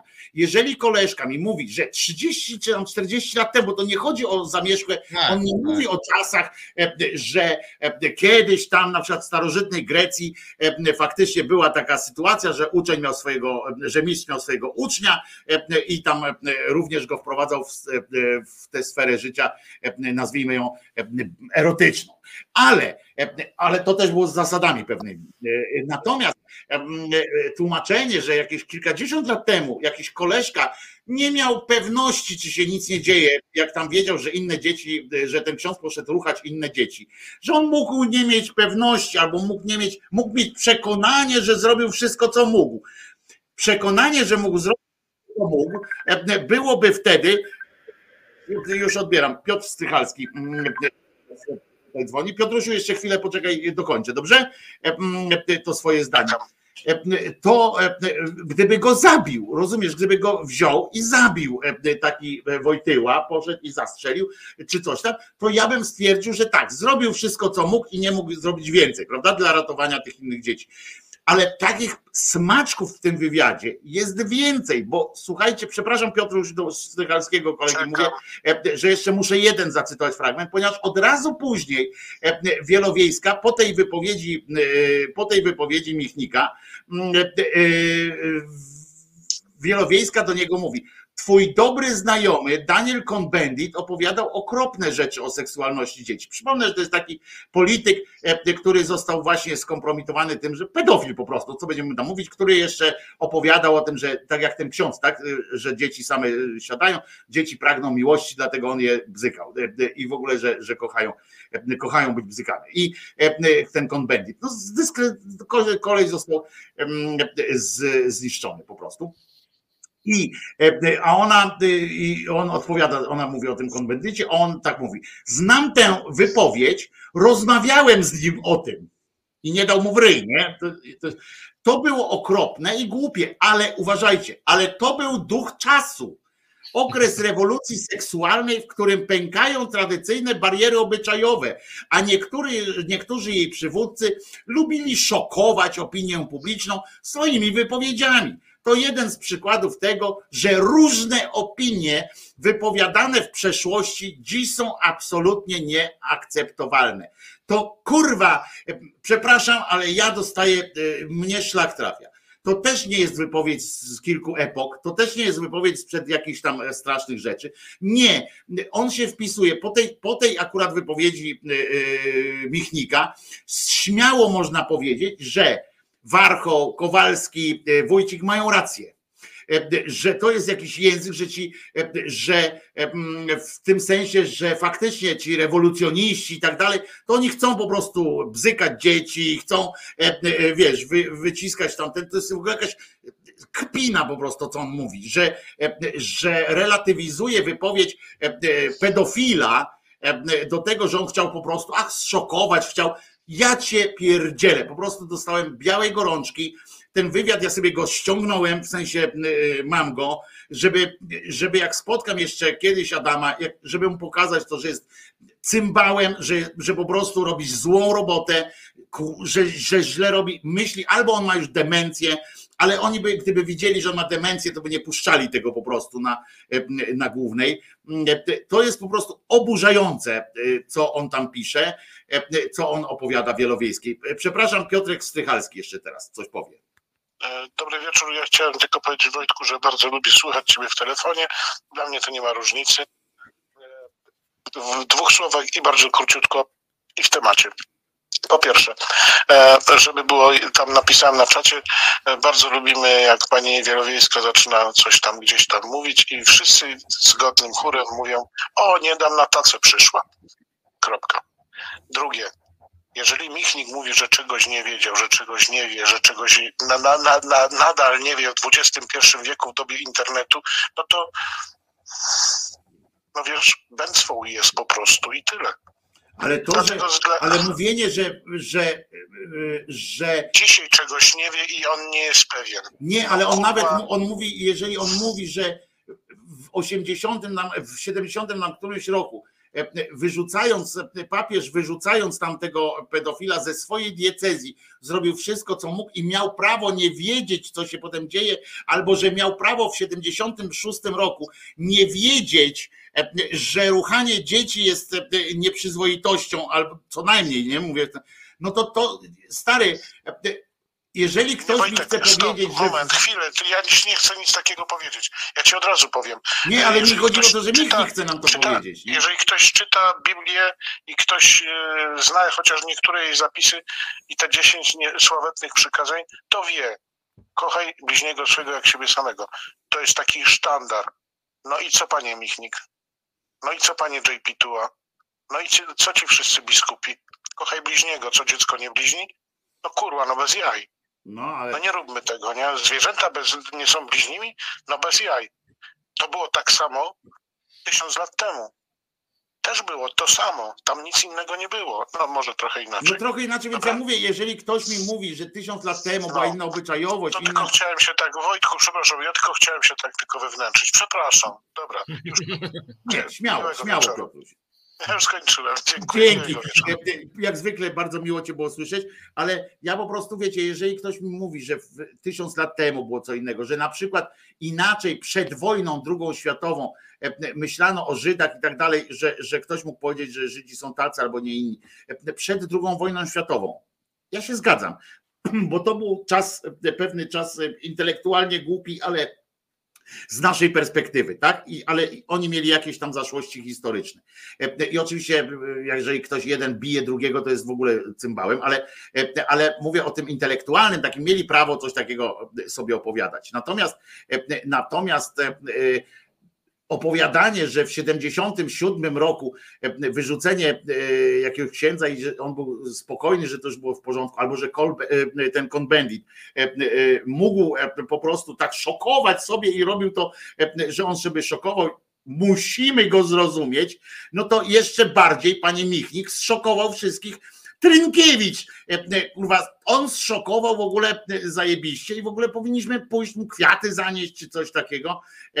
To jest, dla mnie ten wywiad jest, a to jest tylko fragment mały, co ja powiedziałem, tam jest więcej takich rzeczy, to jest cały dlaczego, tłumaczące dlaczego on broni cymbała J P Tue, I to jest przerażające po prostu. To jest, jak ty... Wiesz co, to jest, bo moim zdaniem to jest jakiś bełkot też historycznie, bo, no bo generalnie tak, można powiedzieć, moim zdaniem nie ma co relatywizować zła z przeszłości.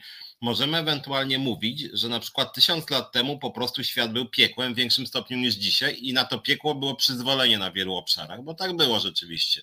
I różne okrutne praktyki i ten antysemityzm przedwojenny no był dosyć powszechny i no było to przerażające, no ale jakby dzisiaj już, przynajmniej mam nadzieję, póki co przynajmniej w Polsce też no nie jest przyzwolenie na tego typu zachowania. I jak chodzi o podejście do dzieci i seksualności dzieci, no to powiedzmy tysiąc lat temu były inne standardy, co nie znaczy, że dzieci mniej cierpiały, tylko po prostu było na to przyzwolenie. No w latach siedemdziesiątych, osiemdziesiątych, dziewięćdziesiątych ja przypomnę, że to przyzwolenie na ukrywanie pedofilów było do roku dwa tysiące pierwszego w Kościele Katolickim w Watykanie, ta wewnętrzna dyrektywa to Crimes Sanctionis i, i papież nic nie robił, żeby jakkolwiek te patologie wyeliminować. No i to można długo mówić, a dlatego jakby Michnik daje mi przy, oka- przy okazji okazję do reklamowania mojego ojca nieświętego, którym ja byłem jeden z pierwszych, gdzie te patologie opisywałem, ale dzisiaj rzeczywiście... Znaczy dzisiaj już chyba nawet Michnik, że zwróć uwagę, już nawet Michnik, bo jak była recenzja wyborczej mojej książki w dwa tysiące trzynastym, to wtedy była odpowiedź pani z Więzi, która mówiła, że mam złą wolę, było, więc było po prostu ukrywanie. Więc Michnik już nie mówi, że nie ukrywał, bo już nie da się tego powiedzieć, że papież nie ukrywał, tylko ma w pewnym sensie okrutniejszą jeszcze teorię. No dobra, niech będzie. To ukrywał, ale taka była kultura, że wolno było ukrywać i w sumie jemu można wybaczyć.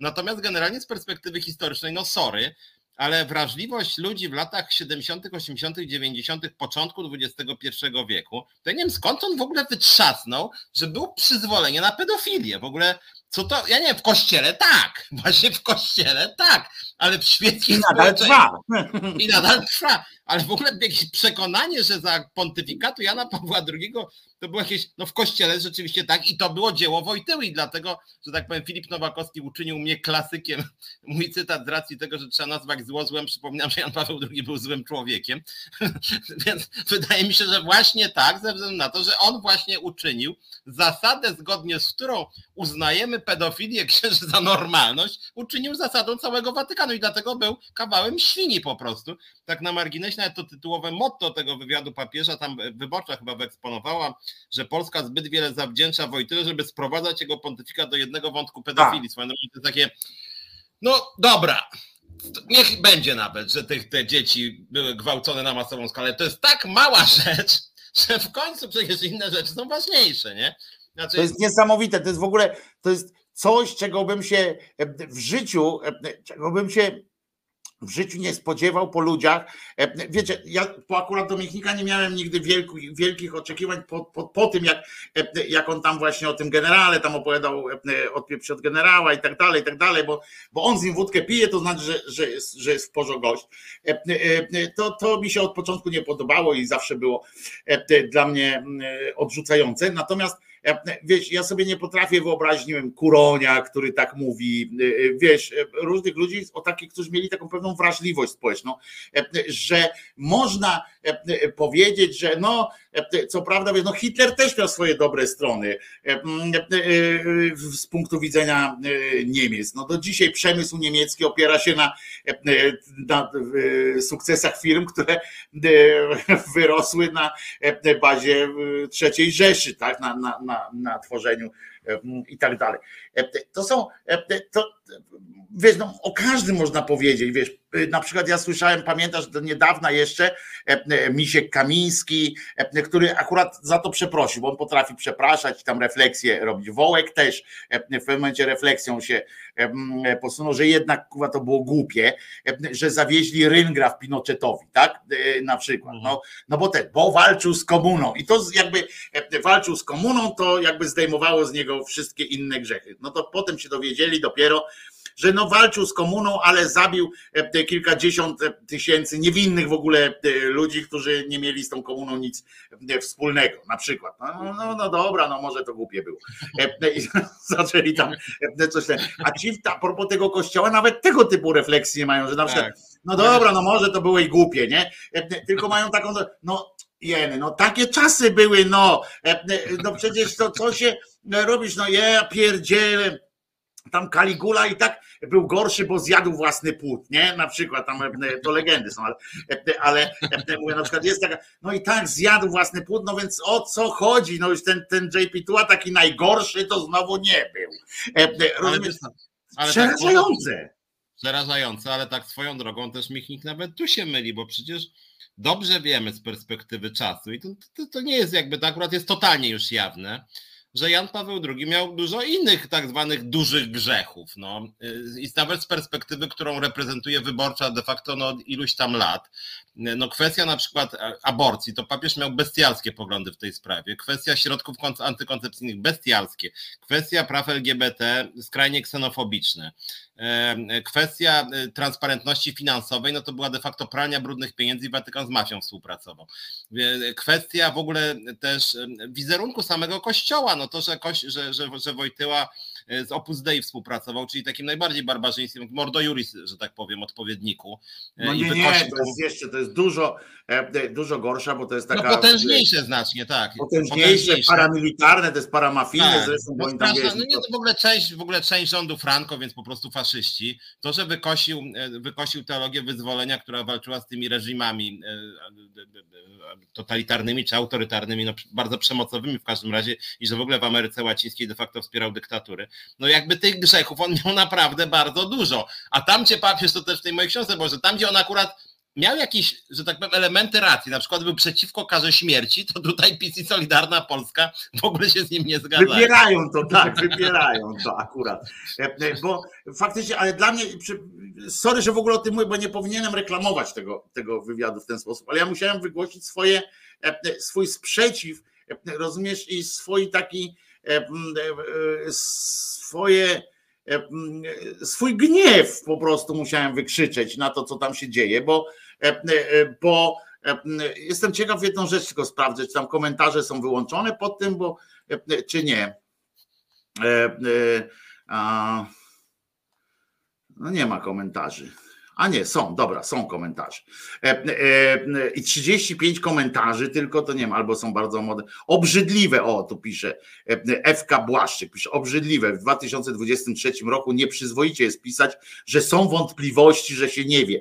Ta wiedza leży i czeka na przyswojenie i wnioski. Za śledztwami w sprawie pedofilii i pontyfikatu J P dwa stoją poważne nazwiska, poważne media i badacze. To nie superak czy pudelek.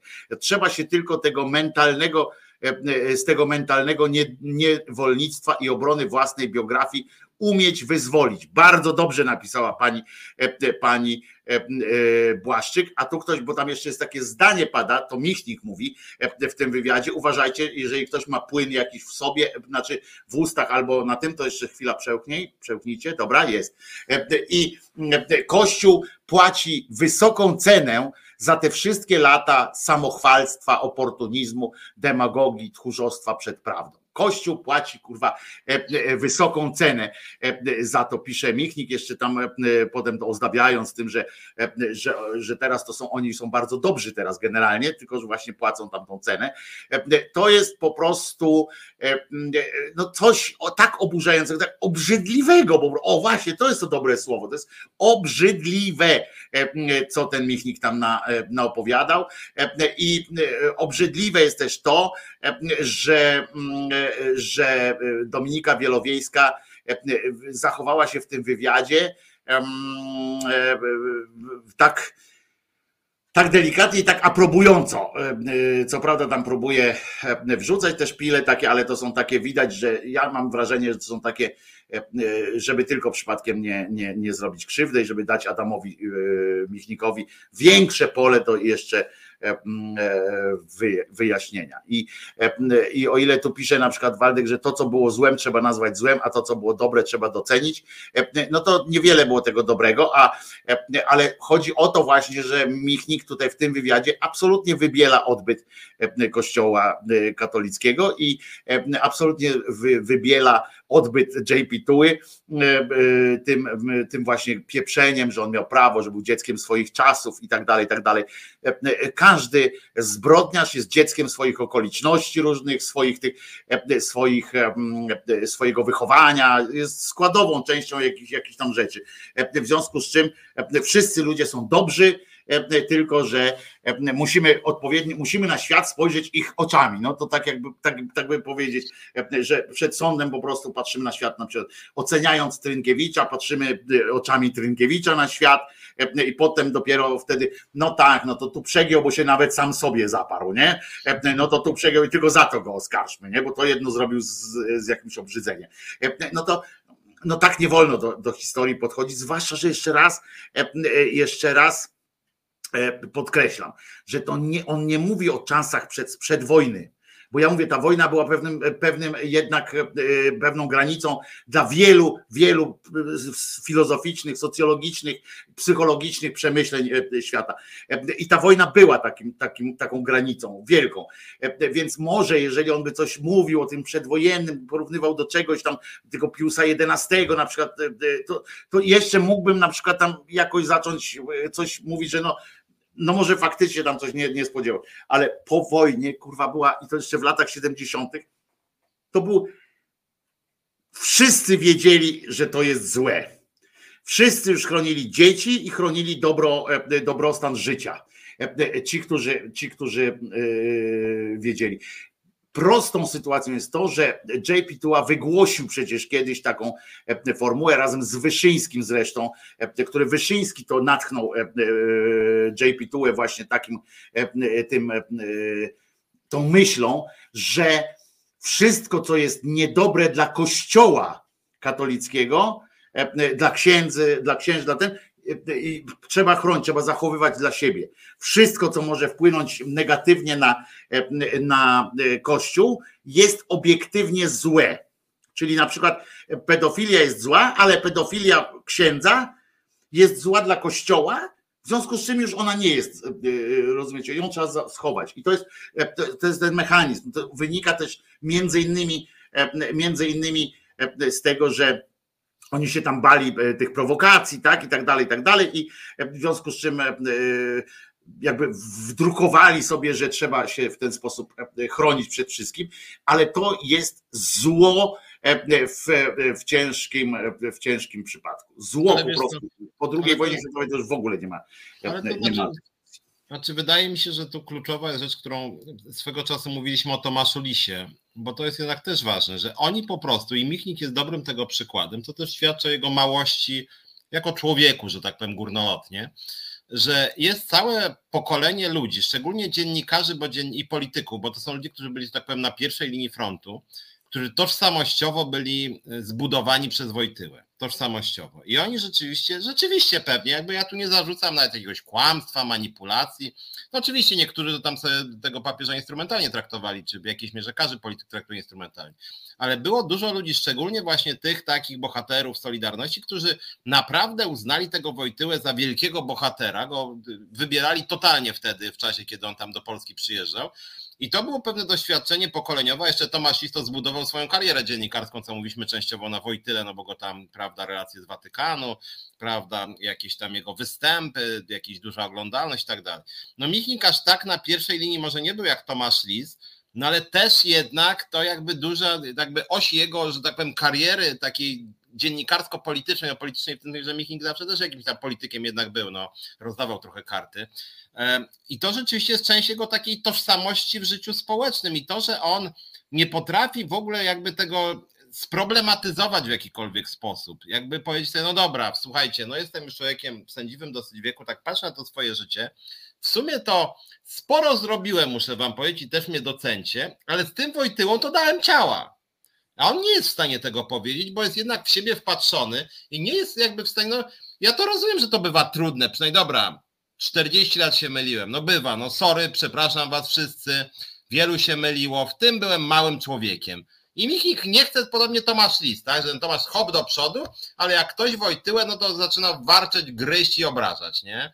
I takich jest dużo niestety. To no, też upadek, i tak... idola, upadek idola zawsze jest bolesny, tak, również dla, dla, dla nas samych. No, e, e, boimy się przyznać, wiesz, jeżeli Ludzie nauki na przykład też próbują, jeżeli zobacz, jak jest dramat dla ludzi nauki, którzy na przykład całe życie poświęcili jakiejś tam metodzie, która się potem okazuje, że ten, i oni stają nagle przed, przed takim pytaniem, czyli moje życie było bez sensu, tak? Bo szedłem ślepą uliczką, bo przecież wiadomo, że na, w badaniach naukowych większość uliczek jest ślepych tak naprawdę, czy w każdym razie no, skomplikowanych, że nawet one się okazują po latach znowu nie ślepe, bo się okaże, że trzeba było po prostu mocniej kopnąć, ale, ale taki naukowiec i tak samo ludzie, którzy, którzy twierdzą, że wiesz, no, lata wierzyli w coś tam, budowali swoją, tak jak mówisz, tożsamość i tak dalej na, na jakimś micie założycielskim swojego tego i potem nagle mają przyznać tak, że, że to nie jest, Że, że było inaczej. No to to jest oczywiście bardzo duża zmiana w ich życiu i to trzeba też potrafić docenić czasami, czy, czy potrafić zrozumieć opór takiej osoby. No ale Michnik, czy nie tylko Michnik, czy wiele osób z takich właśnie z takich właśnie tych luminarzy tak zwanych, to ja uważam, że większość z nich ma problem polegający nie na tym, że mają kłopot z przyznaniem się do czegoś, czy mają kłopot jakiś tam z tym, że okazuje się, że ten ich idol nie był takim idolem jak trzeba, tylko że oni mają pierdolca na własnym punkcie. Oni są dla siebie bogami, takimi wiesz, półbogami.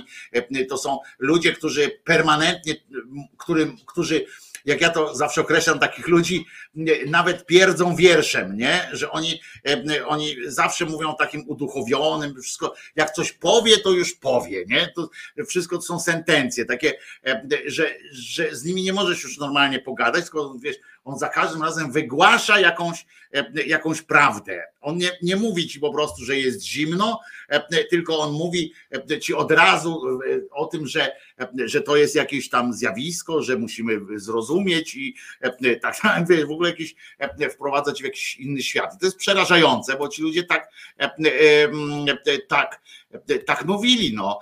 I ja słyszałem, jak on mówi, jak on wygłasza, jak ci ludzie, wiesz, to jest prawda też, że jeżeli wiesz, masz taki posłuch, masz tylu obok siebie, to, to jest problem Kaczyńskiego, problem Ziobry, problem wielu ludzi, którzy mają koło siebie tych klakierów, tych takich ludzi, którzy chłoną ich, ich słowa. Ja widziałem na, nawet na już przecież długo po, po latach świetności takiej największej Michnika, to widziałem przecież jak na kolegiach to wygląda, tak jak przychodził Michnik na kolegium, to to kolegium było zupełnie inne wtedy, ono nabierało zupełnie innego wymiaru, tak, już nie było zwykłą redakcyjną pracą, tylko było rodzajem, nie wiem, zajęć uniwersyteckich, bo Michnik na każdą, na którą miał ochotę treść wypowiedzi, to wygłosił swój, swój elaborat, na każdy temat wszyscy słuchali jak świnia grzmotu, rozumiesz, to tak to wygląda niestety i on jest takim, i on w takim, w takim świecie żyje od czterdziestu lat, nie? W którym jest cały czas uważany za jakiegoś, ten jedyny Helena Łuczywo, mogą powiedzieć, weź przestań pierdolić, nie? I, i, było, i on przestawał. Co było zawsze, zawsze sympatycznie. Ale no tak to było niestety i to, to jest część właśnie tych, tych lisów późniejszych, lis, który zawsze chciał być takim Michnikiem.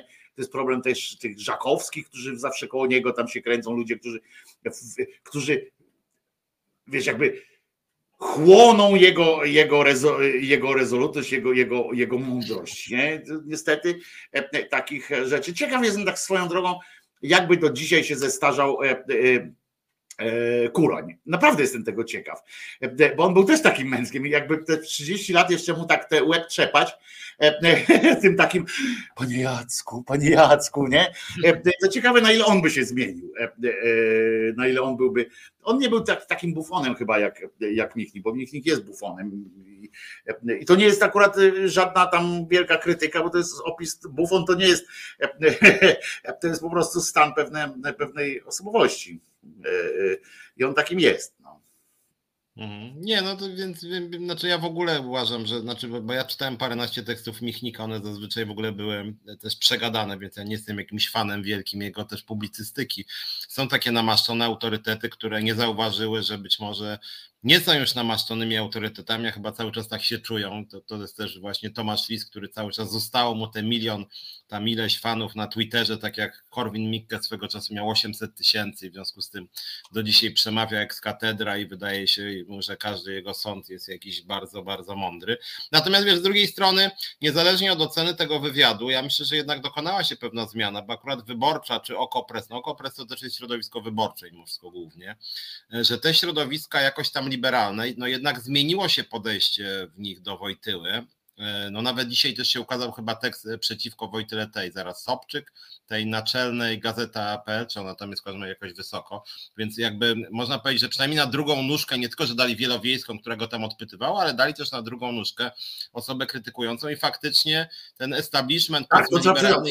tak, to trzeba przyznać, trzeba od razu powiedzieć, tak, ja mówię o wy, wy, wy, wykładzie jakby Michnika, ale też jest na stronie, Ola Sobczyk pisze, pisze bardzo krytycznie z kolei.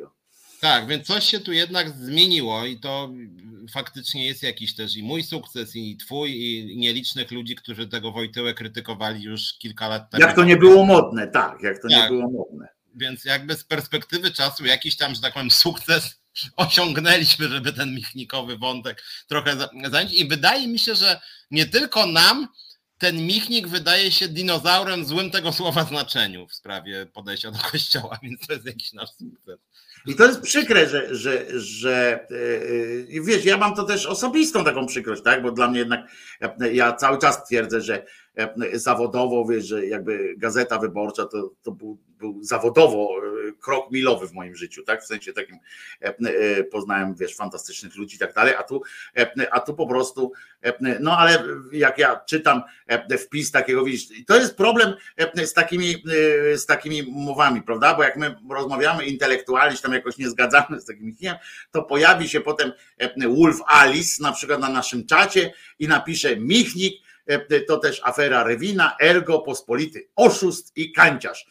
No za chwilę się pojawi na pewno, że jest Żydem i, i że z, choćby z tej racji, prawda, sprowadź brata tam i tak dalej, i tak dalej, będą zaraz takie rzeczy, bo od razu, i to jest, ja ci powiem, to też jest taki dla nas dobry temat do rozmowy, że to jest coś, co czasami faktycznie potrafi powstrzymać mnie przed włączeniem się w takiej trochę w autocenzurze, także powstrzymam się przed krytykowaniem jakiegoś tam, czy rozmową o jakimś tam aspekcie działalności, nie wiem, jakiegoś tam Trzaskowskiego, czy coś takiego, ja to rzadko się powstrzymuję, ale, ale ja rozumiem tych, którzy do nas mówią, nie zajmujcie się tymi opozycjonistami i tak dalej, bo za chwilę, jak ty coś będziesz chciał merytorycznie, ty, ty powiesz na przykład, no, że ustawa, że dziwisz się w tej ustawie o tych związkach zawodowych, nie, coś tam, coś tam, to bo zaraz będzie, no bo to sam jest złodziej i pijak ten tam Tusk i tak dalej. Zaraz się pojawią, wiesz, różni, różni tacy. I to potem,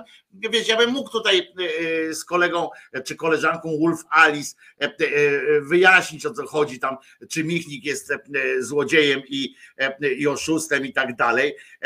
Mógłbym w to wniknąć, oczywiście tego nie zrobię, nie z, nie z braku szacunku, tam Wolf Alice, nie wiem kim jesteś, ale nie z braku szacunku, tylko z braku, tylko właśnie z szacunku dla wszystkich, którzy tu z nami, co z nami tu siedzą, żeby nie zawracać im im głowy po prostu. Nie, ale pokrótce tak nie jest. No, Michnik akurat w sprawach takich, jedno tylko powiem, on dostał w pip akcji, najwięcej akcji dostał Agory na przykład, kiedy Agora wchodziła na, na giełdę i wyobraź sobie Wolf Alice, jak on by chciał naprawdę być bogatym człowiekiem, to tam ludzie z pomniejszych kwot, które dostawali tych, tych akcji, kupowali sobie na przykład mieszkania na Starówce Warszawskiej, do dzisiaj z tego żyją bardziej niż z pensji wyborczej. On dostał tych pieniędzy naprawdę i wszystkie oddał na, na cel dobroczynny do, do zakładu niewidomych i ociemniałych w Laskach. Więc, więc naprawdę, jak mi ktoś takie rzeczy akurat mówi, to, to mi gul skacze z drugiej strony, bo, bo on akurat oczywiście łatwo mu było to oddać, wiedział, że ma dożywotnią robotę, tak i tak dalej, ale tam naprawdę były, to były kolosalne pieniądze, które wtedy które wtedy miał do dyspozycji. Natomiast, natomiast żeby się już na tym Michniku nie skupiać, ale to co powiedziałeś o tej krytyce opozycji, bo wiadomo, że to jest tak, że jak skrytykujesz opozycję, to szczególnie na Twitterze widać, że jak, jakkolwiek skrytykujesz opozycję, to jednak no tamten jakby dobór tych, co cię tam komentują, jest różny. No masz paru stałych, ale duża część to nie są ludzie, którzy ciebie widzą na co dzień. Ja nie wiem, o, skrytykował Trzaskowskiego i tam ci piszą, masz rację, ten głupi Żyd to rzeczywiście niszczy Polskę, nie? Albo masz rację, bo to są złodzieje, którzy Putina wspierają. Nie? I, masz, i tak ty, no, tylko że wiesz, bo ty to czytasz i myślisz, zaraz, ale kurde. Od, od... Coś chyba poszło ze mną nie tak. Czy ja coś, źle, czy ja coś jakoś źle napisałem, czy ja jakby niejasno się wypowiadam, nie? Natomiast clue jest inne, bo czasem mam miłe wrażenie i to jakby o to mi chodzi, nie żeby dać sobie zamknąć usta, że nie będę krytykować nigdy opozycji, bo jak ją skrytykuję, to się dołączy masę kretynów, tylko ich zdezorientować. I że, czasem, że, że, że, że, jak napi- że jak ja czasem napiszę coś takiego z innej bajki, na przykład tam nie wiem, że napiszę coś o jawności, no nie wiem, dajmy na to finansów partii, że Hołownia Biedroń nie dał, nie, nie, znaczy nie zachowali tej jawności, nie? Czy, czy, czy, czy jakiejś tam innej sprawie, czy na przykład Trzaskowski coś źle rządzi miastem, albo że tam nie ci, ci prezydenci miast dzielą się jakimiś stołkami, no to wtedy się dodają, no wiadomo coś tam, że jacyś Żydzi albo że coś. I jak ty im wtedy odpiszesz coś z zupełnie innej mańki, na przykład no ale zaraz, i nawet merytorycznie napiszesz, no tak, ale to i tak jakby jest drobiazg, na przykład tam w porównaniu z tym, że tam ukradł na przykład Kaczyński czterysta osiemdziesiąt milionów, to oni wtedy trochę, trochę rezon im opada i wtedy się zaczyna zaraz. A, to ty sam jesteś Żydem, znaczy, nie? I wtedy już zaczyna się taka... To jest niestety, to jest niestety przypadłość taka, no ale to z kolei z drugiej strony co, nic nie mówić, nigdy nie, nie mówić. Ale właśnie o to mi chodzi, że... No właśnie, że, nie, że to jest takie... Że, że bo ja generalnie, tak, wiesz, bo ja wracając do początku, tutaj, znaczy nie początku rozmowy, tylko tej drugiej części, że ja dzisiaj jestem trochę wkurzony na tą opozycję, czy w ogóle jestem wkurzony, bo to nie chodzi tylko o tą ustawę o związkach zawodowych, ale oni naprawdę są bezideowi i mnie to mę- męczy mnie to po prostu, że są bezideowi, że już naprawdę ja wszystko rozumiem, no ale jednak nie lubię bezideowości.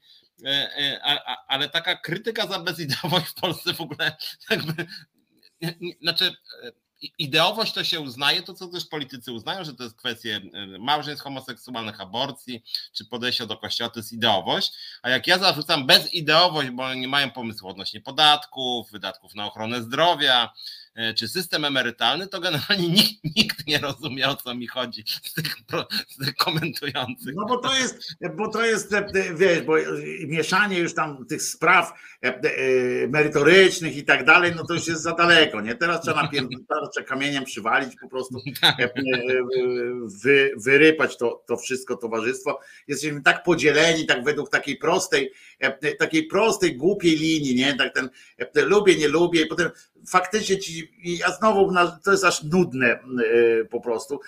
Czasami sam się, wiesz, zadziwiam, że jeszcze mi się chce o tym mówić, o tych mediach właśnie, które, które cisną w ten, w ten jeden bębenek, tak na przykład i cały czas na przykład w tym refrenie, już kiedyś rozmawialiśmy, to wynika z braku wiedzy, z braku takiego innego jakiegoś zaciekawości światem i tak dalej, że oni siedzą w tych redakcjach zamknięci od lat w tych samych, w tych samych towarzystwach, wiesz, tam nie, rzadko kto tam coś nowy dochodzi, a jeżeli ktoś nowy dochodzi, to ten nowy jest zwykle, wiesz, jeden, tak? A tamtych jest, w związku z czym on zaczyna krakać jak i one, jak to w tym, w tym przysłowiu. I tak to się odbywa, w związku z czym oni tak, tak, tak mędlą, mędlą i potem wychodzi taki Kajdanowicz, na przykład pierwsze pytanie do każdego z posłów, który tam przychodził, czy będzie wspólna lista, nie? Tak jakby to, wiesz, jeszcze nikt wyborów nie ogłosił, nie ma jakiejś, czy będzie wspólna lista. I teraz, i w czym to pomaga, nie? Czy to pomaga, w, w sensie mówię, nie, nie chodzi mi o to, że dziennikarz ma pomagać tamten, ale w czym pomaga jakby odpowiedź na to pytanie, że będzie, nie będzie, nie? Czy ja mam na przykład zmienić swoje, swoje preferencje wyborcze, na przykład, że na razie nie wiem, zagłosuję na Lewicę, a może na P O, a może na coś i nagle jak on mi powie, będzie wspólna lista. Dobra, to ja już na pewno zagłosuję. No, nie wiem, na co, w czym to ma teraz pomóc. Nie? Jakby i jak, jak będzie wspólna lista, to jeżeli te partie przekonają do siebie tam tych wszystkich ludzi, tak, tam jakichś swoich elektorat, no to jak się połączą, no to ci ludzie przyjdą i w części, bo część będzie tak powiedzieć, bo, bo muszą zważyć też to, że ja na przykład jak bym, bym chciał głosować na Lewicę i Lewica mi powie, że będzie głosowane razem z Platformą Obywatelską i tam będzie, wiesz, poseł jakiś tam ultrakatolik, nie, który, wiesz, ten, jak on się nazywa, duży do nieba, głupi jak trzeba, do butów modlił, tak, Poncyliusz, no to ja nie pójdę do wyborów zagłosować na Lewicę i Poncyliusza, kurwa, rozumiesz, no, bo, bo, bo po prostu no, będę się dłużej zastanawiał, o tak powiem, no bo w imię jakoś, natomiast na razie to niech się skupią na tym, że po prostu kurwa ktoś chciał na nich głosować, a potem, ale potem przychodzi i on nie ma o to zapytać, rozumiesz, on nie ma o to zapytać, potem Olejnik pyta tą Muchę, to ona pyta, i słusznie Mucha odpowiedziała, fantastycznie akurat w tym, tak jak, tak jak jej bardzo tam nie, nie, nie, nie lubię, to ta ją zapyta, bo tam Gil Piątek odeszła z tego Hołowni, nie? Wyszła z Hołowni, jakby tokolwiek nie zabrzmiało. I, i, i więc ona pyta, tam siedzi ten od, od Biedronia, ten, ten i siedzi ta pani Mucha, a ona nagle, czy pani odchodzi z, z Hołowni, nie? A ona mówi, a dlaczego mnie pani o to pyta w ogóle? Czy, że nie ma jakiejś, że nie zauważam, żeby był jakiś taki standard, że każdy, kto tu przychodzi z jakiejś partii, to pani go na początku pyta, czy pan odchodzi z P O, czy pan odchodzi z Lewicy, czy pan odchodzi z PiSu, czy pan coś tam, nie? Nie ma, a tutaj mówi, dlaczego pani mnie o to pyta? No bo pani Gil Piątek odeszła. No i co z tego? No, no, no, no i co to ma do rzeczy? Co ja jestem? Czy pani widzi jakieś magiczne sznurki? To powinna nawet powiedzieć, czy pani coś, o co chodzi, nie? Mieszkam razem z tą Gilpią, o co chodzi, nie? Proszę mi powiedzieć, dlaczego to panią sprowokowało? I tym się zajmują dziennikarze. Oni są tak naprawdę dziennikarzami Pudelków i innych takich, przy czym ja nie dyskryminuję tutaj Pudelków, mówię tylko o formule, jakiej, wiesz, jaką przyjmują w tej pracy. Tak mi się wydaje i to z tego to też tak wynika, że ludzie nie wiedzą, na co mają głosować. Ludzie mają głosować na tego, co, co go nie lubią, na tego, co... No wie, no jakieś takie szaleństwo, no. Tak, nie, no to prawda. Natomiast z innych spraw też, bo tak śledziłem, co się w tym tygodniu działo, to też ludzie już w ogóle jakby... My nagłaśniamy pewne rzeczy i uważam, że robimy to dosyć sprawnie i pokazujemy nawet materiał, którym warto by się analizować czy wychwytywać takie wpadki władzy. Mam wrażenie, że rzeczywiście coraz trudniej jest zaliczyć wpadkę, taką śmieszną wpadkę, bo jest ten tygodnik Nie, który się z tego śmieje, to on już właściwie też, mam wrażenie, że on już jakby jest pewnego rodzaju inflacja, bo on tak się śmieje, śmieje, śmieje, ale PiS rzeczywiście... No można powiedzieć tutaj jak problem z kabaretem, tak jeżeli władza staje się kabaretem, to kabaret staje się zbędny, nie? W związku z tym jakby tu problem mają takie strony satyryczne moim zdaniem, bo ostatnio też a propos z tego cyklu wyszło na jaw, że Polska, nie wiem czy wiecie, ma jeden z najwyższych spadków P K B na świecie, to znaczy to chodziło akurat o kwartał, co prawda, no więc ale, ale jednak i bardzo jakby pogorszyła się sytuacja, też zaczyna rosnąć bezrobocie, więc tak na marginesie chciałem wam powiedzieć, że w ogóle naprawdę niezbyt jest wesoło. No i po, po, dziennikarz spytał Sasina, że co to jest z tym spadkiem P K B, a on powiedział, że, że jesteśmy, że to jest świetna sytuacja. I, to, i później tak można, można, no. A, i, co na, I co Sasin na to, chciałoby się powiedzieć, a Sasin wprost mówi, ja na to, że to jest świetna sytuacja. A, a, a powiem ci, że z, jest równie też i tak samo absurdalne, ale tak samo bolesne intelektualnie, jak kolega Kowalski Janus dalej prowadzi walkę z, z tymi z wiatrakami i następnym argumentem, co jakiś czas wyciąga argument, na przykład tam było, prawda, że tam kury się nie będą niosły i tak dalej, a krowy tam nie będą jajek dawały i tak dalej i jakieś problemy tam będą z tymi wiatrakami. Teraz rozumiesz, ma nowy postulat, że bryły lodu, słuchaj, bryły lodu pokrywające łopaty wiatraków zagrażają ludziom. Stop wiatraków, obrywa, odrywające się bryły lodu uszkadzają łopatę i są wyrzucane na dalekie odległości. W zimie obmarzają, po prostu siła odśrodkowa sprawia, że odrywające się bryły lodu uszkadzają łopatę i są wyrzucane na dalsze odległości. Odłamane elementy łopat mogą zagrażać zdrowiu i życiu ludzi, zwłaszcza jeśli wiatrak znajduje się blisko zabudowań. I, i proszę was, no takie rzeczy wymyślają. To już muszę wam powiedzieć, że jak słusznie zauważył towarzysz z tygodnika Nie, oj, chyba amunicja się kończy, nie? No bo jak już, jak już tego typu argumenty wyjeżdżają, no to po prostu no nie wiadomo jak na to zareagować po prostu, bo to jest, bo, bo to jest no co najmniej, wiecie, no śmieszne, no to, to śmieszne, ale to są ludzie, ja chcę wam powiedzieć, przypomnę tylko, że to jest człowiek w randze wiceministra, tak?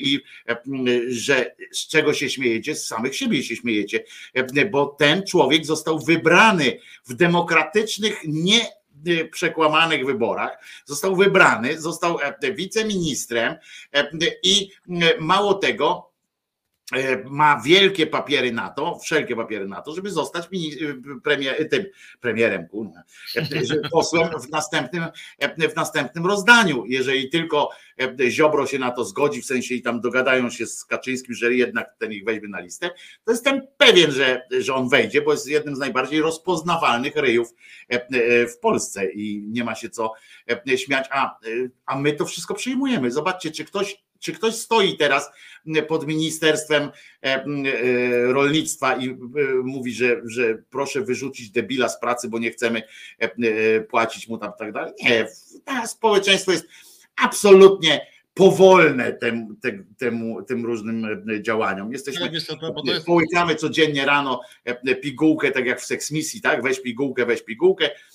Tam było przekładałe te sek, popęd seksualny przestawiano na pęd ku karierze, to u nas mamy taki, ten, taki brom w tabletkach, brom polityczny, taki po prostu bierzemy codziennie rano w postaci już to jakieś tam, już to mięsa oczywiście, bo jesteśmy Polakami, to mięso nam dają i po prostu wychodzimy do pracy, robimy swoje i zajebiście, nie? Że, że Sasin, że Suski, że Kowalski. Nie, bo to jest, to jest trochę tak, że wydaje mi się, że to jest kluczowe tak naprawdę i, i tu PiS wygrywa rzeczywiście, a, a, a P R L na przykład na tym przegrał, bo P R L przy wszystkich władach stawiał jednak na edukację i rzeczywiście społeczeństwo było coraz bardziej wykształcone, a PiS faktycznie z edukacją walczy w takim szerokim tego słowa znaczeniu. Oczywiście w P R L była propaganda, T V P było jakie było, była monowładza i tak dalej, no ale generalnie sugerowano przynajmniej, żeby ludzi uświadamiać, no i plus Gierek miał aspiracje, jakby nie było, zachodnie.